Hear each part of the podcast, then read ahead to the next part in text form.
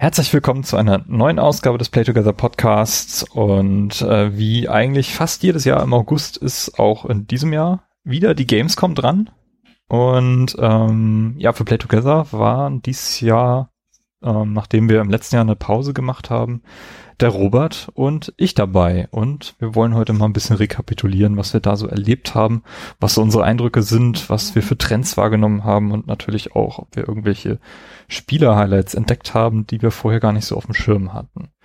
Ich bin Timo und begrüße den Robert. Grüß dich, Robert. Ja, wir sind wieder da. Huh.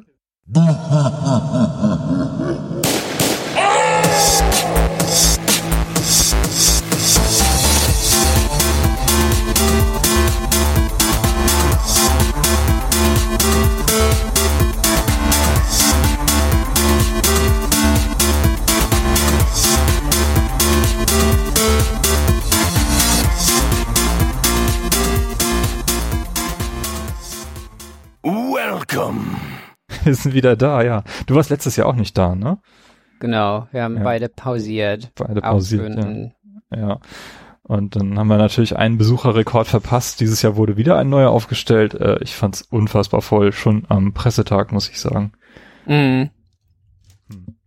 Ja, wurde, wurde nur noch voller. Ich meine, äh, für mich, ich, ich, ich ähm, äh, kann nicht erkennen, ob es 250.000 oder wie die Pressemeldung 373.000 Leute sind, ist es einfach viel. Ja, ja es ist wirklich viel. Es ist äh, also ich habe es ganz geschickt gemacht. Ich äh, habe natürlich äh, genossen, dass die Gamescom schon am Dienstag gestartet ist. Normalerweise war der Pressetag ja am Mittwoch und habe das dann tatsächlich einfach mit einem mit einem Kurzurlaub in Köln noch verbunden. Also ich bin schon am Wochenende davor angereist habe dann am Montag äh, mich in Köln so ein bisschen umgeschaut und am Dienstag dann den Pressetag mitgenommen. Mittwoch noch den halben Tag und dann bin ich schon wieder abgereist, weil ich auch am Donnerstag noch einen beruflichen Termin hatte. Ähm, ja, aber mir kommt auf jeden Fall dieses, diese, diese neue zeitliche Schiene, die die Gamescom da letztes Jahr schon aufgemacht hat, auf jeden Fall sehr entgegen. Das finde ich total angenehm, den Dienstag jetzt schon zu haben. Von mir aus kannst du am Montag anfangen. hm. Hm. Ja, da ist, ähm, was ist da? Ähm, diese äh, Entwicklergeschichte ist da, oder? Ja, die, heißt die DEFCOM? Ja, sowas. Ja, genau. Könnte man natürlich sich auch mal anschauen, aber da sind auch dann die, die Ticketpreise natürlich auch für Fachbesucher schon saftig. Da sind wir, mhm. glaube ich, nicht die Zielgruppe dafür. Aber mm okay. Mm -mm. Aber das, das würde vielleicht äh, verhindern, dass es Montag anfängt dann. Äh, wenn die das Montag, äh, Montag machen. Ähm, ja. Naja. Ja. Aber wir sind auch in diesem Jahr wieder äh, zugelassen worden für die äh, für die Pressetickets. Hat, es war knapp. Ja, es war ein bisschen merkwürdig, weil sie auch das System umgestellt haben. Ähm, also ich konnte mich da auf der Gamescom-Seite einloggen und da stand, du bist bereits als Presse registriert und dann habe ich mich einfach da angemeldet. Und dann kam ein paar Wochen später äh, oder vielleicht sogar ein paar Tage später schon eine E-Mail, nee, äh, ihr seid nicht zugelassen. und bei dir war es genauso. Ja. Und dann äh, hm, kurz überlegt, was machen wir jetzt? Da hast du einfach mal eine, eine, eine Antwort-E-Mail geschrieben, hier, schaut mal, und äh, auf einmal ging's. Genau, ich meine, ich habe das ja akzeptiert. Ich meine, jedes Jahr zittern wir ein bisschen. Ich meine, ich habe ja auch gesehen, äh, in meiner Twi Timeline, als viele Leute wie ich oder so so ein Bild gepostet haben oder so, bin auf der Gamescom. Ich habe Hashtag blessed natürlich hinzugefügt. das, was ich immer noch ironisch benutze. Aber ähm, da habe ich schon gesehen, ein paar Leute haben sich gewundert. Na, also anscheinend kenne ich voll die Presseleute. Und natürlich äh, verstehe ich das, weil uns ging es ja auch früher so. Als mhm. wir nur Privatbesucher, also nur in Anführungszeichen Privatbesucher waren auf der Gamescom. Ich weiß noch, wie wir die Deutsche Brücke zurück sind. Wir haben uns umgetreten, haben so irgendwie 13-jährige Jungs mit Presse-Lanyards gesehen. Ja, und ja. haben uns echt gefragt, wenn die da rankommen, irgendwie muss es für uns gehen. Ähm, und dann haben wir es ja probiert. Also du hast äh, alles gemacht, äh, alles fest äh, gemacht, also die Unterlagen, Impressum der Webseite von Play Together und alles ähm, äh, schon hochgeladen und, und da waren wir einfach mit dabei und es hat funktioniert. Aber die jedes Jahr danach, also wir waren, glaube ich, ein zweites Jahr nochmal, dann die Pause und jetzt dieses Jahr wieder. Und jedes Mal war ich mir nicht sicher, ob es klappt. Weil das steht ja auch ganz klar, wenn man das ausfüllt. Es ist eine Hierarchie erkennbar. Ähm, Influencer, allen, alle voran, allen voran, ne? also Streamer und YouTuber mhm. wollen die auf jeden Fall. ist auch kein Wunder, weil die halt eine große Reichweite haben, wenn die große Kanäle haben. Ja, anerkannte Pressevertreter, äh, die wirklich so ein unabhängig von der Gamescom so einen Pressepass haben. Und, und dann halt andere Medien wie Blogs und ganz unten Podcasts. Ja, ja. Und von daher wussten wir, also die sagen ja auch, die werden immer gucken, wie viel von welchem Medium kommen. Und ja, als die uns abgelehnt haben, war mir eigentlich schon, habe ich gesagt, okay, dann ist es halt so. Ähm, aber habe trotzdem zurückgeschrieben, ja, finde es ein bisschen schade, weil wir machen immer eine Folge dazu und haben ganz ausführlich berichtet und ich habe ja auch äh, bei Daily Deeper darüber geschrieben dann immer. Und dann auf einmal kam, also sie sind doch dabei, ja, aber uns ist auf jeden Fall ir irgendwas schiefgelaufen, weil bei meinem Ticket stand keine Zuordnung mehr. Also bei dir stand Play Together, bei mir stand nichts. Also ich war einfach der Robert Mitchell, ne, den man anscheinend kennt. Also ja, also unsere Reichweite ist so groß hier. Ja, aber trotzdem, die haben uns auf jeden Fall erst als Medium nicht zugelassen, nicht als Person, ähm, weil als nachdem du die E-Mail geschrieben hattest, ich habe da noch gar nicht drauf reagiert gehabt, dann war bei mir plötzlich auch schon die Freischaltung da und dann, dann kam auch sofort das Ticket hinterher. Und es, es war unklar, ob das einfach ein Fehler war mhm. oder äh, haben die einfach nicht gesagt. Wir haben das natürlich einfach angenommen, Tickets schnell runtergeladen. Wird schon klappen. ja, und ich meine, im Übrigen, ich habe im Nachhinein sollte es einen Fahrausweis per Post, äh, per E-Mail geben und das habe ich nicht bekommen. Der war doch dabei. Der war mit auf dem Dings drauf gedruckt. Nee, nee, da stand, das, das ist nicht so. Was? Da, da stand, gilt nicht als äh, ÖPNV Ausweis. Also, also sonst konnte man das, aber dieses Mal hätte das nachher kommen müssen. Guck in deinen Mails, das würde mich interessieren, aber bei mir kam das nicht. Äh, jetzt bin ich verwirrt, weil ich habe das Ding tatsächlich ausgedruckt und als Ticket benutzt, was oh, ich da bekommen habe. Hat jemand hab. da, äh, ja, okay, äh, ja, war alles bestimmt korrekt. Ach so, Moment, ja, nee, doch stimmt. Ich habe das gerade vor mir. Also es gibt zwei PDFs. Das einmal ist äh, das Ticket mit dem ja. Parkausweis und das zweite war das Fahrticket. Also okay. ich habe zwei, zwei PDFs am selben Tag bekommen.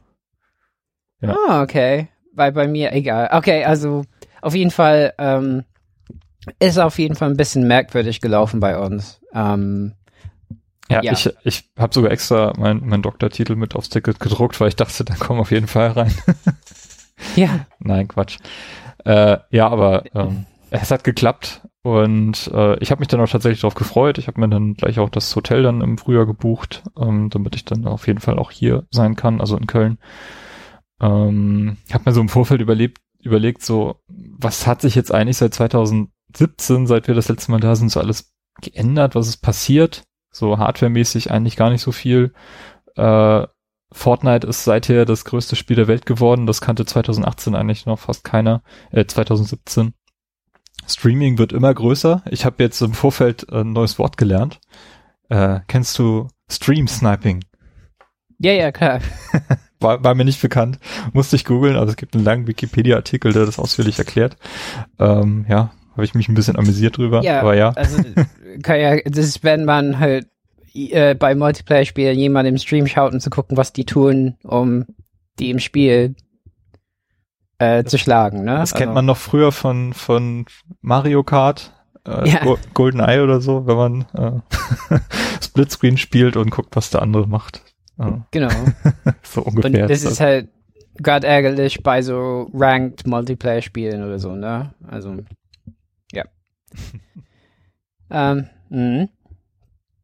Ja, und natürlich äh, war auch eine Motivation, weil ein Grund, warum wir in diesem Jahr so wenig Episoden machen hier bei Play Together, ist auch, dass ich so ähm, ja das, das Interesse an Videospielen so ein bisschen verloren habe über die letzten Monate oder ich habe eigentlich auch schon gelernt, dass es äh, gemerkt, dass es schon seit Jahren eigentlich so so so ist, dass es immer so ein bisschen zurückgegangen ist und jetzt habe ich schon seit Ewigkeiten nichts mehr gezockt gehabt und äh, auch wenig Interesse gehabt an dem Medium generell und wollte jetzt trotzdem aber zu Gamescom fahren, um, um einerseits natürlich dich nochmal wieder zu treffen, weil das ist momentan so eigentlich der einzige Punkt im Jahr, wo wir uns wirklich mal persönlich sehen. Äh, berichten gleich noch, dass es eigentlich gar nicht so gut geklappt hat in diesem Jahr. Ähm, und natürlich auch, um ja ein bisschen Zeit in Köln zu verbringen. Ich habe äh, mir die Michael Schumacher Private Collection angeschaut, die da in Köln ausgestellt wird. Also hat mir da auch so einen persönlichen Traum erfüllt. Also es war auf jeden Fall eine schöne Zeit, die ich in Köln hatte. Und ja, meine Hoffnung war einfach überhaupt mal wieder ein Spiel zu finden, auf das ich mich freuen kann, auf das ich Bock hab. Und mhm. so viel kann ich auf jeden Fall vorwegnehmen, das habe ich auch gefunden. Also ich habe da wirklich richtig Bock auf einen Titel. Äh, den Und es ist Skat. Äh, äh, äh, ja. ja. Ja. Nein, ich habe tatsächlich gestern auch meine PS4 eingeschaltet und äh, ein bisschen Horizon Zero Dawn gespielt. Da kam eine Sp Spinne schon wieder rausgekabbelt. Nein, das, ja, das ist das alte Problem. Die, die Konsole ist einfach so laut, dass man mit Fernsehlautstärke nichts verstehen kann. Äh, dass man Kopfhörer benutzen muss, um überhaupt irgendwas akustisch wahrzunehmen im Spiel. Das, das ist echt krass. Also ich glaube, die Konsole ist echt hinüber. Ja, leider. Hm. Das macht es natürlich dann auch nicht leichter, den Zugang wiederzufinden zu dem, hm. zu dem Medium, wenn, wenn ich halt gezwungen bin, diese Konsole auch dazu benutzen. Hm. Aber gut, das ist ein persönliches Thema. Ich meine, für mich ein bisschen, also ich, ich fühlte mich schon ein bisschen angesprochen von Leuten, die vielleicht denken, wir sollten nicht da sein. Ähm, äh, also ich finde es eine, eine, interessante Frage tatsächlich, ne, inwiefern gehört. Also dieses Jahr musste ich auch sagen, ähm, was auch mein, meine Gamescom ein bisschen maßgeblich bestimmt hat. In früheren Jahren habe ich von meinen Terminen einfach ab und zu mit Daily Depad, also Ben, Game Psychologe bei Twitter, habe ich gesagt, ja, ich war da und da, ähm, soll ich einen Beitrag überschreiben? Ähm, das hat ganz gut geklappt. Dieses Jahr war ich halt bei Daily Depad mit einbezogen in die Terminsetzung. Mhm. Und das heißt, ähm, ich war schon da und habe mehr so ein bisschen das, was ich glaube, äh, so mehr der Pressealltag ist, dass man halt zu Terminen geht und, und äh, die Notizen aufarbeitet. Ich habe teilweise in Pausen dann geschrieben. Ähm, ja, also das heißt, ich war schon da für einen Blog, aber natürlich kann man auch da überlegen, wie viele Blogs sollen dabei sein. Als die Gamescom in Leipzig war, hatten die auch strenge Auflagen, dass irgendwie nur von, von einem Blog irgendwie, keine Ahnung, zwei Leute kommen dürfen oder eine Person. Und dann haben die aber damals äh, auch Wege gefunden, weil die in anderer Hinsicht halt nicht so streng geguckt haben, ob eine Seite wirklich eine gute Seite ist oder überhaupt erst für Gamescom entstanden ist oder so. Ja. Hauptsache, es gibt eine URL. also von daher, das ist irgendwie seit es Gamescom gibt, äh, gibt diese Geschichten. Ich muss sagen, ich finde es auch nicht so regional. Ähm, von der E3 hört man auch von Leuten, dass die mit 16 oder 17 schon da reingekommen sind, obwohl die eigentlich gar nichts mit der Games Business oder Industry irgendwie zu tun hatten. Und ich, ich verstehe, dass manche sich ein bisschen veräppelt vorkommen. Ähm, und sagen, ich zahle dafür, ich kann nur in diesen öffentlichen Hallen rumhängen, ähm, die super voll sind und man kann sich auch wenig anschauen.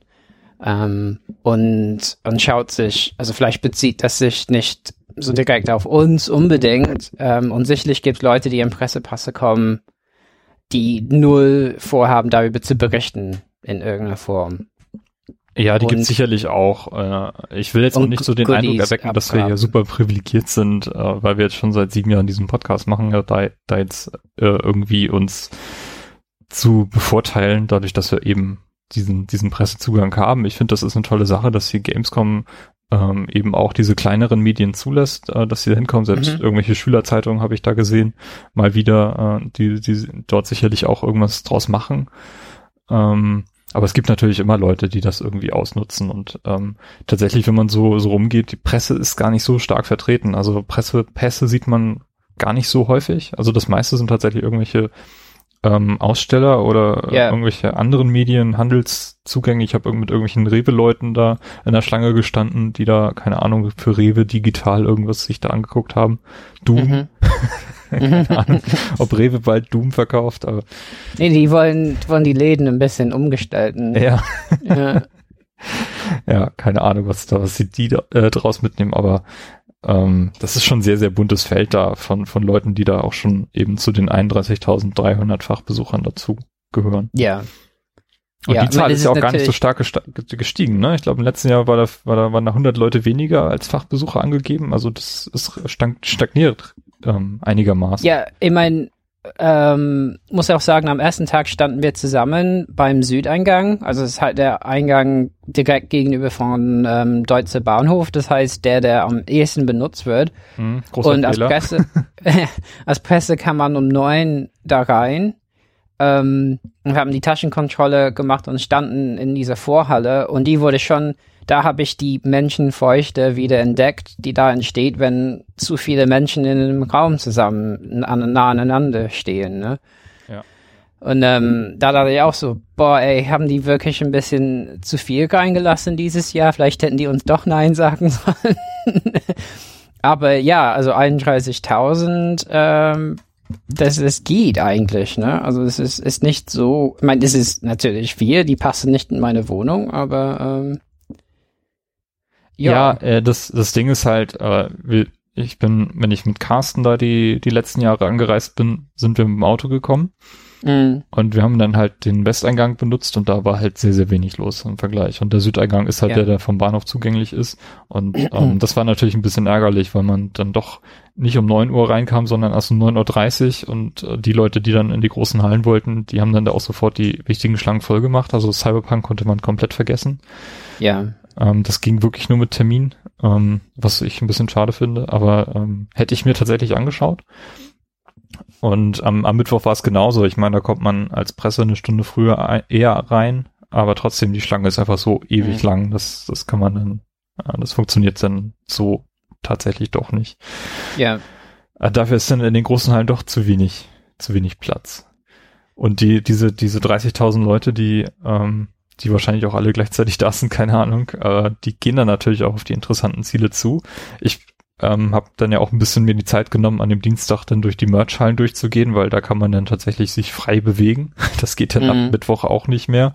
Und ähm, da habe ich Stände gesehen, die waren so gehend leer. Da haben sich bei äh, bei Blizzard war es, glaube ich, äh, die Leute an der Kasse unterhalten und meinten, ich habe schon damit gerechnet, dass es leer ist, aber dass hier einfach gar keiner kommt, damit habe ich nur nicht gerechnet, die haben sich total gelangweilt. Also Hm. ich glaube, die Merchhallen, die brauchen am Dienstag echt gar nicht aufmachen. Das, da kommt einfach gar keiner hin. ja, Ja, ja. Wobei ich fünf äh, Skylander Trap Team Fallen für ein Euro jeweils gekauft habe. Yay. Ja. Ja. ähm, Ich, ich habe tatsächlich also- nichts gekauft. Ich fand die Preise so dermaßen überzogen dieses Jahr. Das, Mhm. das fand ich schon heftig teilweise. Mm. Ja, ja, also sonst habe ich mir nichts angeschaut. Ich, mein, ich, ich will nur sagen, ich finde es eine legitime Frage, ähm, die Leute, die sich da stellen. Aber letzten Endes, das ist auch so vom System der Gamescom her gesehen, wenn man es bisschen, ähm, ich sehe das immer ein bisschen systemtheoretisch, wenn man soziologisch darauf schaut. Das heißt, es ist irgendwie so ein System, irgendwie die Gamescom als ja äh, äh, Teil des Systems Games Presse, Games PA und so und es ist halt eine Frage, wen die exkludieren oder nicht. Also und ich finde, ähm, ja, das müssen die halt entscheiden, ähm, äh, ob, ob, ob einfach ganz kleine Leute nicht dazugehören müssen oder nicht. Ne? Mhm. Ja, klar. Aber Ähm, äh, auf der anderen ja. Seite ist diese Messe so riesig äh, von der Fläche her. Ähm, mhm. Ich habe, also ich habe eigentlich damit gerechnet, dass ich in den anderthalb Tagen so einmal überall gewesen sein kann, aber ich habe es tatsächlich nicht geschafft. Also ich habe zum Beispiel diesen Indie-Boost mir nicht anschauen können, weil einfach die Zeit nicht gereicht hat. Ich habe mir den Dienstag im Gegensatz zu dir einfach komplett genommen, um die großen Hallen abzugrasen und da möglichst viel mitzunehmen. Weil da hat man eben die Gelegenheit, äh, äh, ohne stundenlanges Warten da schnell mal was anzuspielen oder bestenfalls mal, ich glaube, längstens habe ich mal eine Stunde gewartet. Ähm, aber es ist nicht so, dass du da irgendwie einen Stuhl mitnehmen musst und da vier Stunden in, in der Schlange sitzt, um 15 Minuten Call of Duty zu spielen, so wie wir das äh, auch Ja. mal gemacht haben. Mhm. ja. Nee, aber das Ja. äh, und ähm, die Zeit hatte hat halt auch nicht ausgereicht. Also ich habe mir nicht alles angucken können, was ich angucken wollte.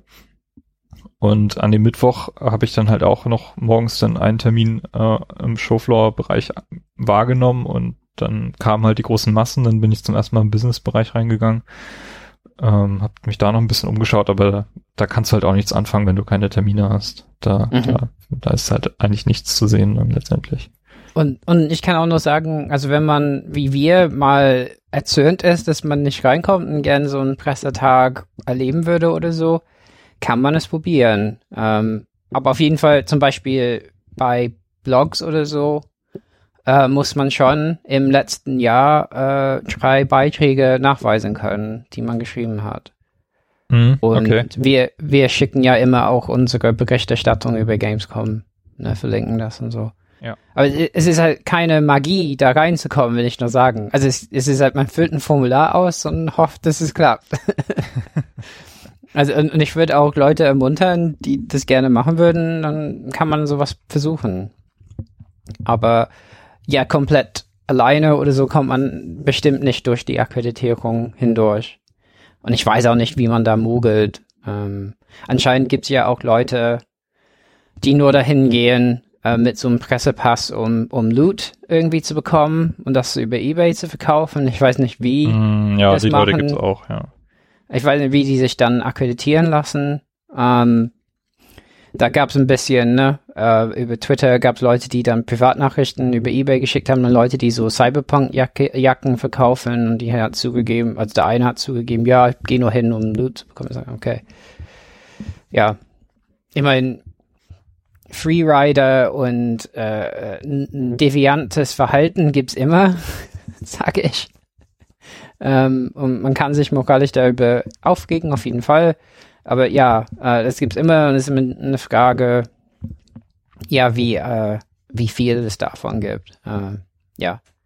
Auf jeden Fall ist es mir dieses Mal aufgefallen, auch in einem in einer Podcast-Folge von Giant Bomb habe ich, äh, also die GameSpot UK-Leute waren teilweise dabei, zwei, die wir immer gesehen haben, Tamo und Lucy James, die waren dabei und die haben über Gamescom gesprochen, weil die dieses Jahr nicht dabei sind und haben eigentlich ziemlich abgelästert über diesen Business-Bereich. Also man muss es sich ja vor, so vorstellen. Es gibt einfach das, was die Öffentlichkeit erreichen kann.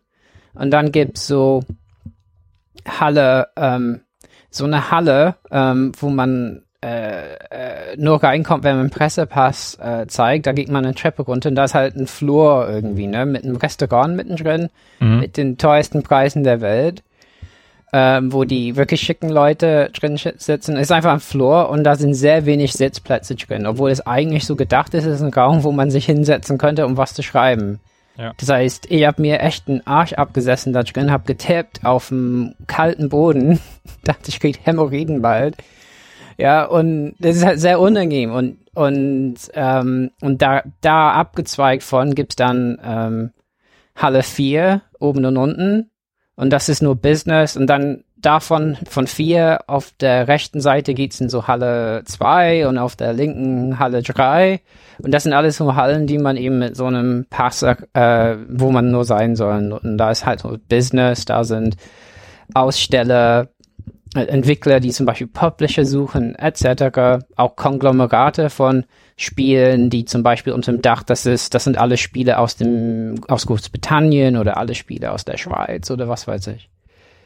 Mhm, Ja, Wobei ich da sagen muss, äh, es gibt ja noch das Pressezentrum. Also ich glaube, es gibt sogar zwei. Ich kenne aber nur Ja. das bei Halle 8. Und das Nord, ist halt Ja. ewig weit weg von dem Businessbereich. Also da kommst du nur als Presse rein. Ähm, Ja. Alle anderen Fachbesucher sind da auch ausgeschlossen. Da gibt's sehr, sehr viele Arbeitsplätze und da findet man eigentlich auch immer einen, einen vernünftigen Sitzplatz, wo man dann was abtippen kann. Man sieht da auch Leute Ja. Podcasts schneiden und so und da gibt's auch vernünftige Preise, wenn man mal einen Kaffee trinken will.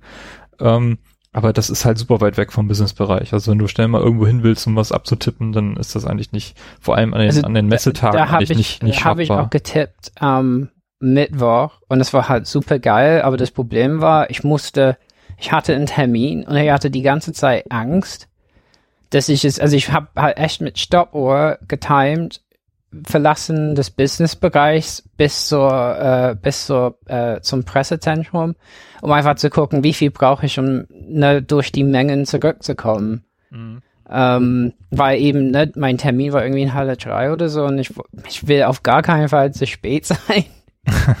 weil dann, weiß nicht, also ich bin ja nicht dem, nur im eigenen Namen da, sondern für Daily Deep halt angemeldet oder so und will natürlich Also wenn, immer wenn ich irgendwas Böses gesagt habe, habe ich betont, ich bin übrigens von Daily Deeper. Schönen Gruß. ja, aber ja, da will man natürlich nichts anstellen. Ähm, ja, aber Pressezentrum Nord ist echt Luxus, ähm, finde ich auch. Ja, aber diese Lucy James und ne, von GameSpot, die haben sich schon ein bisschen beschwert über diesen Pressebereich, wo man halt nur auf dem Boden sitzt und da sind, da ist halt äh, hinten ist so ein lilaner Teppich mit ein paar äh, äh, ja sehr mit unglücklichen Möbel, sage ich Frau, wo man, wo wenige Leute sich hinsetzen können. Die haben sich auch darüber beschwert, dass es halt für die kein War Room gibt, wo sie sich zurückziehen können, dass Leute sie auch anstarren im Pressebereich und dass halt jede äh, random Mensch halt, also jede Rando halt da reinkommen kann. Leider, ich fühle mich dann, dann schon ein bisschen angesprochen und habe gedacht, habe ich die irgendwie gestört? Also ich, ich meine, ich bin nie auf die äh, zugegangen oder so, ja. Mhm. Aber natürlich, wenn man die sieht, schaut man ein zweites Mal hin, ah ja, das sind die von GameSpot oder das sind die von IGN oder so. Ähm, und dann war das mir ein bisschen unangenehm, dass, äh, ich meine, ich verstehe es ja, ja, also ähm, in jedem Beruf gibt's ja Exklusionsversuche. Also wenn ich auf eine Soziologietagung gehe, dann sind die ganz großen, ne, die Profs, die kapseln sich ab und wenn man dabei ist als kleine Doktorand oder Postdoc oder so, dann kann man sich auch schnell fehl am Platz fühlen. Ja, man fühlt sich auch immer ganz groß, dass man mit den Essen geht. Und dann ähm, habe ich auch erlebt, bin ich mit, mit äh, meinen Profs essen gegangen. Die sind in so ein super teures Restaurant gegangen, wo man irgendwie für so ein belegtes Baguette 15 Euro zahlt. Und da bin ich mir dann doch wieder ein bisschen komisch vorgekommen. ja, das, das ja. gibt's. Und natürlich die Leute von GameSpot oder IGN, also die sind die ganz Großen in diesem Pressebereich. Und ich verstehe ja, dass die auch vielleicht sich belästigt fühlen. Vor allen Dingen, wenn die noch aufnehmen und Leute äh, äh, denen den Weg stehen. Das, das heißt, es war mir auch unangenehm. Ich dachte, ja, was mache ich eigentlich mit meinem Leben? Mhm. Das ist ja eine Frage, die ich mir oft stelle. Zum Glück seit Abgabe der DIS ein bisschen weniger existenziell. Aber ja, habe ich mich auch gefragt, als ich dann zum, zum Eingang West, weil übrigens, ich sagte, äh, nach unserer Erfahrung, wie gesagt, am Donnerstag gehe ich durch Eingang West. Nur der Weg dahin ist alles andere zu Fuß als deutlich, ne? So. Und ich habe, weil, ja. weil ich so viele Jahre nicht gemacht habe, habe ich vergessen, ich muss so eine Unterführung mal nehmen. Und dann habe ich es doch, aber als ich, äh, doch gefunden, aber als ich das getan habe, habe ich diese Podcast-Folge gehört. Und da war ich schon ein bisschen deprimiert und dachte, ja, es ist nur peinlich, weil ich meine, ich bin ja auch kein junger Mensch. Also es ist nicht irgendwie, also ich habe ja auch ergraute Haare und so und äh, ist halt, ich, es ist halt irgendwie schon so, ähm, dass ich auch nicht so viel Lust einfach als voll der Outsider ähm, äh, rumzulaufen oder so, ne? Und könnte bestimmt auch, ich könnte auch äh, äh ein Soziologie Artikel schreiben in der Zeit. Sollte das wahrscheinlich lieber. ja, das hat, das hat mich nur angeregt, einfach drüber nachzudenken, ja, was ist der Sinn davon, dahin zu fahren? Und hat, hatte auch ein paar Gespräche auf der Messe. Also es ist halt, was ich auf jeden Fall sagen wollte, es ist nicht so, dass wir uns für voll die Helden halten, dass wir da waren, sondern wir schätzen äh, unser Glück einfach. Ne? Ja, auf jeden Fall. Also es ist, wir leben hier nicht von, ähm, also viele andere Leute, die da wirklich dann von Termin zu Termin hechten, die machen das, weil sie davon eben leben, weil das ihr Job ist. Äh, Play Together ist nicht unser Job, Daily Deeper ist auch nicht äh, dein Job und ähm, das ist ein Hobby, ähm, wo du vielleicht noch ein bisschen Erfahrung sammelst. Ähm, und äh, das war's. Und äh, mhm. aus der Perspektive müssen wir das halt auch betrachten. Ne? Also ich habe jetzt auch sehr viel Geld halt gezahlt, um da eben drei Tage im Hotel zu übernachten, ähm, um die Fahrt dann dorthin und zurück äh, auf mich zu nehmen und so weiter. Ja. Ähm, ja, und ich habe, ich habe die, ich bin gependelt Koblenz Köln. Ja. Und hab äh, äh, echt, also das war mit den 30.000 Schritten pro Tag und so. Es war auch äh, nicht nur äh, Spaß und Entspannung, auf jeden Fall. ja. So, äh, was hältst du denn davon, wenn wir ein bisschen über über tatsächlich über Inhalte sprechen, über Spiele, was wir da ja. erlebt haben, um, ähm, was für Highlights, äh, worauf hast du dich konzentriert, was hast du dir angeguckt? Also ich glaube, wir haben einfach zwei verschiedene Gamescoms erlebt. Ja, einfach. auf jeden Fall. Äh, äh, ja, habe ich einfach zweimal gesagt. Aber wir haben wirklich zwei verschiedene Messen erlebt. Ich bin wirklich, also ich hatte drei bis vier Termine auf jeden Fall am Tag. Und eben weil die Hallen so voll sind oder weil die Termine nicht nah beieinander sind, war es dann schon so, dass ich mir nicht die Zeit nehmen konnte, um irgendwas äh, äh, oft in den normalen Hallen äh, zu gucken, weil die Schlangen, wie du gesagt hast, schon, obwohl zum Beispiel es nur ein Pressetag ist, dann im Dienstag zu groß, zu lang waren. Das heißt, äh, ab, wobei abends kamen wir schon ähm, äh, in ein paar Sachen. Ähm, Ja, das, das heißt, ich habe mehr gut, also- dieses, Ja, abends tatsächlich so, so, keine Ahnung, ab zwei Stunden vor Messeschluss hat man tatsächlich Chancen, da in den Messehallen noch was zu erreichen. Aber tagsüber Ja. gar, gar keine Chance. Ja. Und du hast mehr, ähm, ich war ein bisschen neidisch immer, weil du bist dann, hast halt das dir einfach ein bisschen nach Interesse angeschaut, was da war, ne? Ähm, und ich habe natürlich dann einen Termin, termingesteuerten Ausschnitt.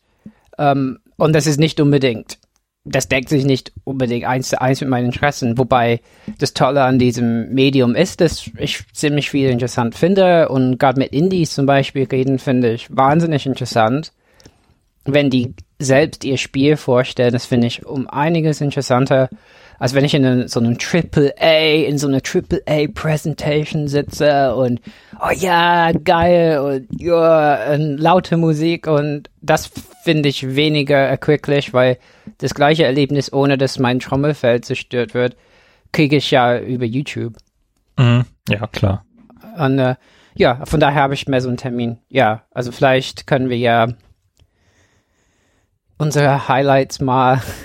also, ich meine, du hast ein paar, äh, hast auf, äh, ich glaube, hast eins auf jeden Fall, ganz groß. Also ich habe, glaube ich, Ja. insgesamt vier Sachen, die ich äh, herausstellen möchte, die mir wirklich richtig gut gefallen haben, Mhm. ähm, zusammengestellt. Und ähm, ja, also so wie meine, mein, meine Strategie war, ähm, ich gehe erstmal in eine von den großen Hallen, weil wie gesagt, wir sind am Dienstag dann doch nicht um neun reingekommen, sondern haben die längste Schlange der Welt gehabt und das hat halt eine Weile gedauert. Und da war dann klar, okay, Cyberpunk kann ich jetzt ab diesem Moment vergessen. Ähm, dann gehe ich äh, jetzt ganz entspannt mal in eine von den Hallen und bin dann bei äh, Rennspielen hängen geblieben. Hab mir also ähm, Need for Speed, glaube ich, als allererstes angeschaut. Äh, das neue Need for Speed Heat. Äh, Forza Lego war da, das gibt's ja schon. Ähm, ich habe es aber dort zum ersten Mal gespielt. Grid habe ich mir angeschaut. Also das war so meine, meine Rennspielausflug. Ähm, dann bei Nintendo habe ich mir äh, das neue Zelda angeschaut, dieses Remake von äh, Link's Awakening. Äh, Trials of Mana habe ich mir da angeschaut. Dann bin ich kopfschüttelnd über den World of äh, War, War Games Stand gelaufen, den ich immer absurder finde. ich habe äh, Google Stadia ähm, in, mit Doom mir angeschaut. Äh, da erzähle ich auch noch gleich ein bisschen was drüber. Wir haben zusammen äh, nochmal Gears of War gespielt Mhm. den Horde-Modus und am Donnerstag hatte ich dann noch Zeit, mir Control anzuschauen. Das ist so das, was ich so hauptsächlich äh, gesehen habe.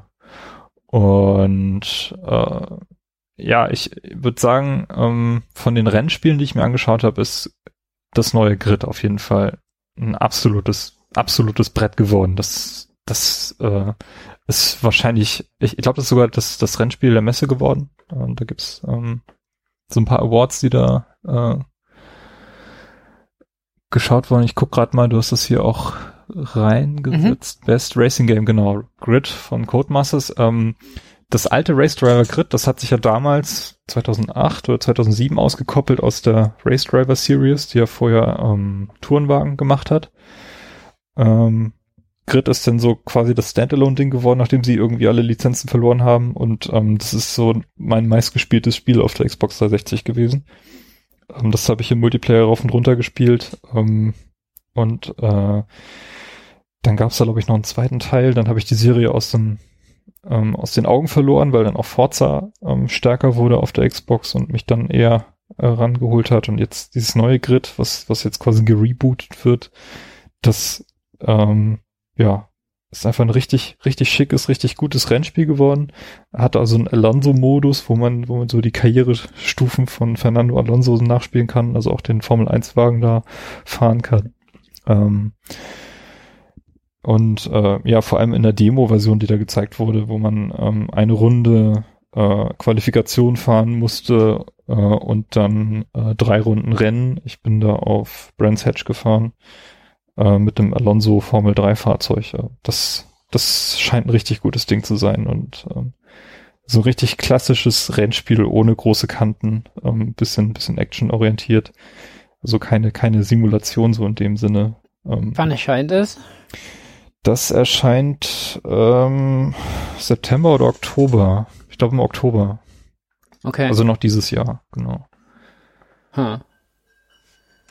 Also äh, genau, Forza Lego gibt's schon, Need for Speed Heat fand ich okay. Ähm, das hat ein bisschen zu sehr den Fokus auf äh, Modding gelegt, also da musstest warst du gezwungen in dieser Demo, die ja alle gleichzeitig gespielt haben, äh, erstmal fünf Minuten dir dein Auto zu gestalten, da kannst du ein bisschen, also die Radmuttern dir anschauen und austauschen und das sind alles Dinge, die du im Spiel dann gar nicht siehst. Das fand ich so ein bisschen absurd. Ich meine, toll, dass die Grafik das alles darstellen kann, aber äh, im Rennen habe ich da letztendlich nichts von, wenn ich da äh, meine Radmutter äh, Bronze mir anmale. Aber mhm. ähm, ja. Ja, da kannst du ja deinen Fahrer auch irgendwie. Ja, ne? klar, du kannst da echt äh, stylen und so. Aber das war noch nie irgendwas, was ich gerne gemacht habe. Also, ähm, keine Ahnung. Ja. ist egal, ob ich in Gears of War mir irgendwie äh, äh, Teile meiner Rüstung freispielen kann, äh, was das interessiert mich alles nicht. Also ich bin da noch nie so so sehr drin gewesen in diesem Modding-Bereich und auch in Rennspielen. Ähm, habe ich immer meistens fertige Skins irgendwie runtergeladen. In Forza konnte man das ja ganz gut machen. Ähm, entsprechend gelangweilt war ich dann die ersten fünf Minuten an dieser Demo und dann, aber das Rennen hat selber Spaß gemacht. Ähm, auch ein, ist dann so ein Tagrennen gewesen äh, und dann noch ein Nachtrennen angeschlossen. In der Nacht ist dann die Polizei unterwegs und jagt dich die ganze Zeit. Ähm, ähm, ja, funktioniert besser als frühere Need for Speeds. Ich habe mich ja mit den mit der Serie lange Zeit eigentlich nicht befasst, weil äh, ich mir immer die Demo jedes Jahr angeschaut habe und äh, das ja fuhr sich für mich äh, schlecht. Also ich kam damit nie zurecht und dann ist das für mich demotivierend gewesen. Aber das jetzige Need for Speed Heat, was jetzt kommt, das scheint ganz okay zu sein. Aber Grid mhm. nimmt auf jeden Fall allen die Show weg. Also das ist ein richtig, richtig geiles Ding geworden. Hm. Das war mein Rennspielausflug. ja. Ich habe nur ein Rennspiel gespielt. Ja, immerhin. ähm, und das kann man bei Daily Deeper nachlesen, weil es ein Mobilspiel ist. Hot Wheels Infinite Loop. Also, ähm, wenn man sich für Hot Wheels, diese kleinen Spielzeuge interessiert, kann man sich das vielleicht mal anschauen. Äh, ja, und äh, meine Eindrücke kann man da lesen. Das braucht man nicht viel mehr zu sagen. Ich hatte es ja schon auf iOS erschienen, Android ein bisschen später. Ich habe es direkt nach der Messe dann runtergeladen, weil ich fand es eigentlich ganz witzig so. Aber dann, klar, ne, also in der Demo zeigen die einem nicht im Tutorial die ganzen Sachen, die auf die äh, äh, Mikrotransaktionen hinleiten und ähm, ja, das kommt immer, finde ich, viel zu krass, ne? Ja, ähm, ist Infinite Loop? Infinite Loop, ja. Hot Wheels Infinite Loop. Also wenn man nach Hot Wheels schaut, einfach. findet man direkt äh, drei Spiele? Nee, zwei, ja, doch, ja. Doch drei, es ja. gibt halt, es gibt halt für Hot Wheels gibt's auch so ein Spiel für Kinder, wo man irgendwie ähm, die Fahrzeuge, die man hat, irgendwie, keine Ahnung, also mehr so bisschen was sammelig und äh, sowas. Hier ist mehr gedacht als ein bisschen für alle also für Spieler äh, äh, jeden Alters so ein bisschen, äh, weil die Grafik ein bisschen erwachsener. Also es sieht für mich aus wie Forza, äh, als die Hot Wheels Add-on bei Forza Horizon 4 hatten, ne? Ähm, sah schon so ein bisschen so aus, fand ich. Ähm, ja, muss man auch nicht äh, viel drüber reden. Es ist halt immer nur so, dann komme ich nach Hause und ich sehe, ah ja, man könnte, ich könnte so eine Subscription holen für 109 Euro im Jahr für dieses Spiel. also wirklich, oh komm, ja. Das, ähm. oh, wow. Hot Gold XXL, 109,99 Euro. Krass. Aber der, der kann natürlich das ganze Spiel. Aber das, das war das Einzige. Also ich habe äh, nicht so viel Rennspiele. Ja. Weil ist ja auch nicht so mein Genre. Ja. Aber, aber ähm, ich habe Hot Wheels eigentlich so im Kopf als Spielzeugrennauto von Mattel eingespeichert, aber das Ding hat ja tatsächlich eine Story. Fängt an mit, wir schreiben das Jahr 2068. ja, das ist aber nur nebensächlich. Also es ist halt so, wir sind so weit in der Zukunft, dass wir anfangen, jetzt Hot Wheels im Ernst äh, zu bauen und äh, und dann fahren wir Rennen. Also es ist wirklich eine Zukunft, die nie, äh, es ist sehr utopisch, weil bis dahin, ob es überhaupt Autos gibt oder Menschen, ist eine Frage, ja. Ja, ähm, so wie es aktuell läuft in der, äh, in der ja. Welt, äh, sind wir eher nicht mehr da. ja, von daher, ähm, ja, äh, aber die, die, das Ding ist ja, die Leute, die einem ein Spiel präsentieren, also diese Mattel-Leute, Mattel Digital, die sind nicht so groß. Ähm, die sind oft furchtbar nett einfach. Ähm, ja. Und äh, fand, das sieht wirklich ganz gut aus. Also kann man, kann man mal spielen. Und, aber ich spiele halt auf dem Handy eh nicht. Ähm, beziehungsweise habe ich, also ähm, unser Kumpel, äh, äh, der, der mal, also der mal im, im Podcast war mit seinem Mobile-Spiel vor Ewigkeiten, müssen wir in Show Notes verlinken, wann das war. Das war ja Gamescom vor zwei Jahren oder so. Mm, ja, stimmt. Ja. Der Süd Abbas. Ähm, ich meine, der hatte ja ein Spiel bei Travian, Travian Games gemacht. Und das habe ich auch gespielt, so einen Monat oder so. Und das fand ich ziemlich uncool, wie das sich auf mich ausgewirkt hat. Weil dann hatte ich doch so ein Angebot, so eine Mikrotransaktion gemacht. Und ja, schon psychologisch fangen die ein, dass man dann das Gefühl hat, ja, jetzt habe ich aber Geld investiert, jetzt kann ich nicht aufhören und so. Und ähm, das war auch so Multiplayer und ähm, ich habe das, während ich die Disc geschrieben habe, in Pausen mal geschrieben. Aber habe auch gemerkt, das macht mich irgendwie nicht glücklich. Also, sondern eher, ja, mich in, in, in, in, auf Discord und so haben wir uns beschwert über Änderungen in Updates und so. Und ich dachte, was mache ich hier mit meinem Leben? Ja, hab's gelöscht. Okay, ja. Da, ja da, und von daher, ja. ich, ich bin nicht so ein Fan von so mo mobilen Spielen, wo man auch über die Zeit mehr investieren kann, als, als man, weil man einen Überblick verliert, ne? Also ich glaube, die wenigsten schreiben sich auf, ja, ja, ich habe am Anfang fünf ein, reingegeben und dann zehn einen Monat später und ja. Aber vielleicht sind andere Leute da, können besser damit umgehen. Aber das, das so nebenbei, das ist so Kritik an, an mobilen Spielen insgesamt. Aber ja, Hot Wheels. ja. Ähm, also ich, ich wusste nicht, dass du deine Erlebnisse äh, so sehr nach Genre gesehen hast. Nee, habe ich nicht. Also ich habe einfach mit Rennspielen angefangen, weil ich dachte, okay, äh, da kann ich auf jeden Fall sehr gut andocken, weil ich das früher ausufernd gespielt habe und ähm, yeah. das nicht so die Anlaufstellen sind von den Leuten, die die zur Gamescom rennen, so als allererst. Ja. Yeah. Und da habe ich halt, ich wollte erstmal irgendwie Zugang finden zu einem Controller, äh, was zocken und, ja. Was ist das überhaupt? Wie geht das? Wie geht das Hat überhaupt? es dann Blasen an den Händen, weil das so lange nicht ja, das war, was war komisch, weil ich meine, es war Dienstag, die Messe hat ganz, ganz frisch aufgemacht und der erste Controller, den ich in die Hand nehme, der war komplett zerranscht. Also da waren irgendwie der, der Stick völlig aufgerissen. Das äh, war ein bisschen merkwürdig.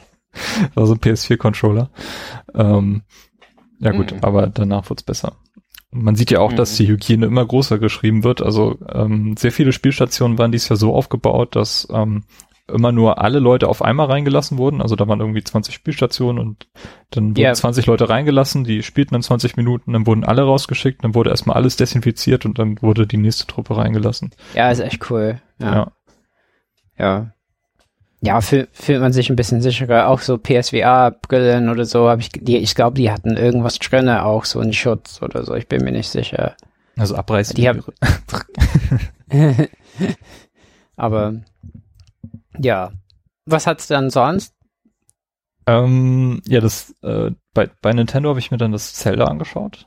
Genau, du hast dir, du hast dir einen großen Nintendo-Ausflug äh, gegönnt, ne? Ja, ähm, ja tatsächlich. Äh, Hast du Loot bekommen eigentlich? Ich habe gesehen, es gab so eine Mauspad von, von äh, äh, Link's Awakening. Das sah sehr, sehr schick aus.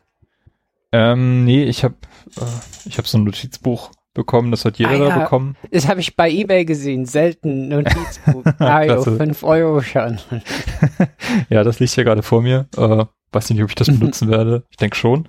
Und so ein, so ein Kuli. Ähm, ja, das hat aber jeder bekommen, also auch an den Folgetagen. Es ist jetzt nicht so, dass das irgendwelche, hier, schreib einen schicken Artikel darüber und wir geben dir dieses Notizbuch, sondern Mhm. ähm, das war irgendwie so eine Nintendo-Account-Aktion. Also ich muss, da musste sich jeder in, den, in seinen eigenen Account einloggen und dann da gibt's tatsächlich auf der Webseite einen Button, wo du dann irgendwelche Codes scannen kannst und Okay.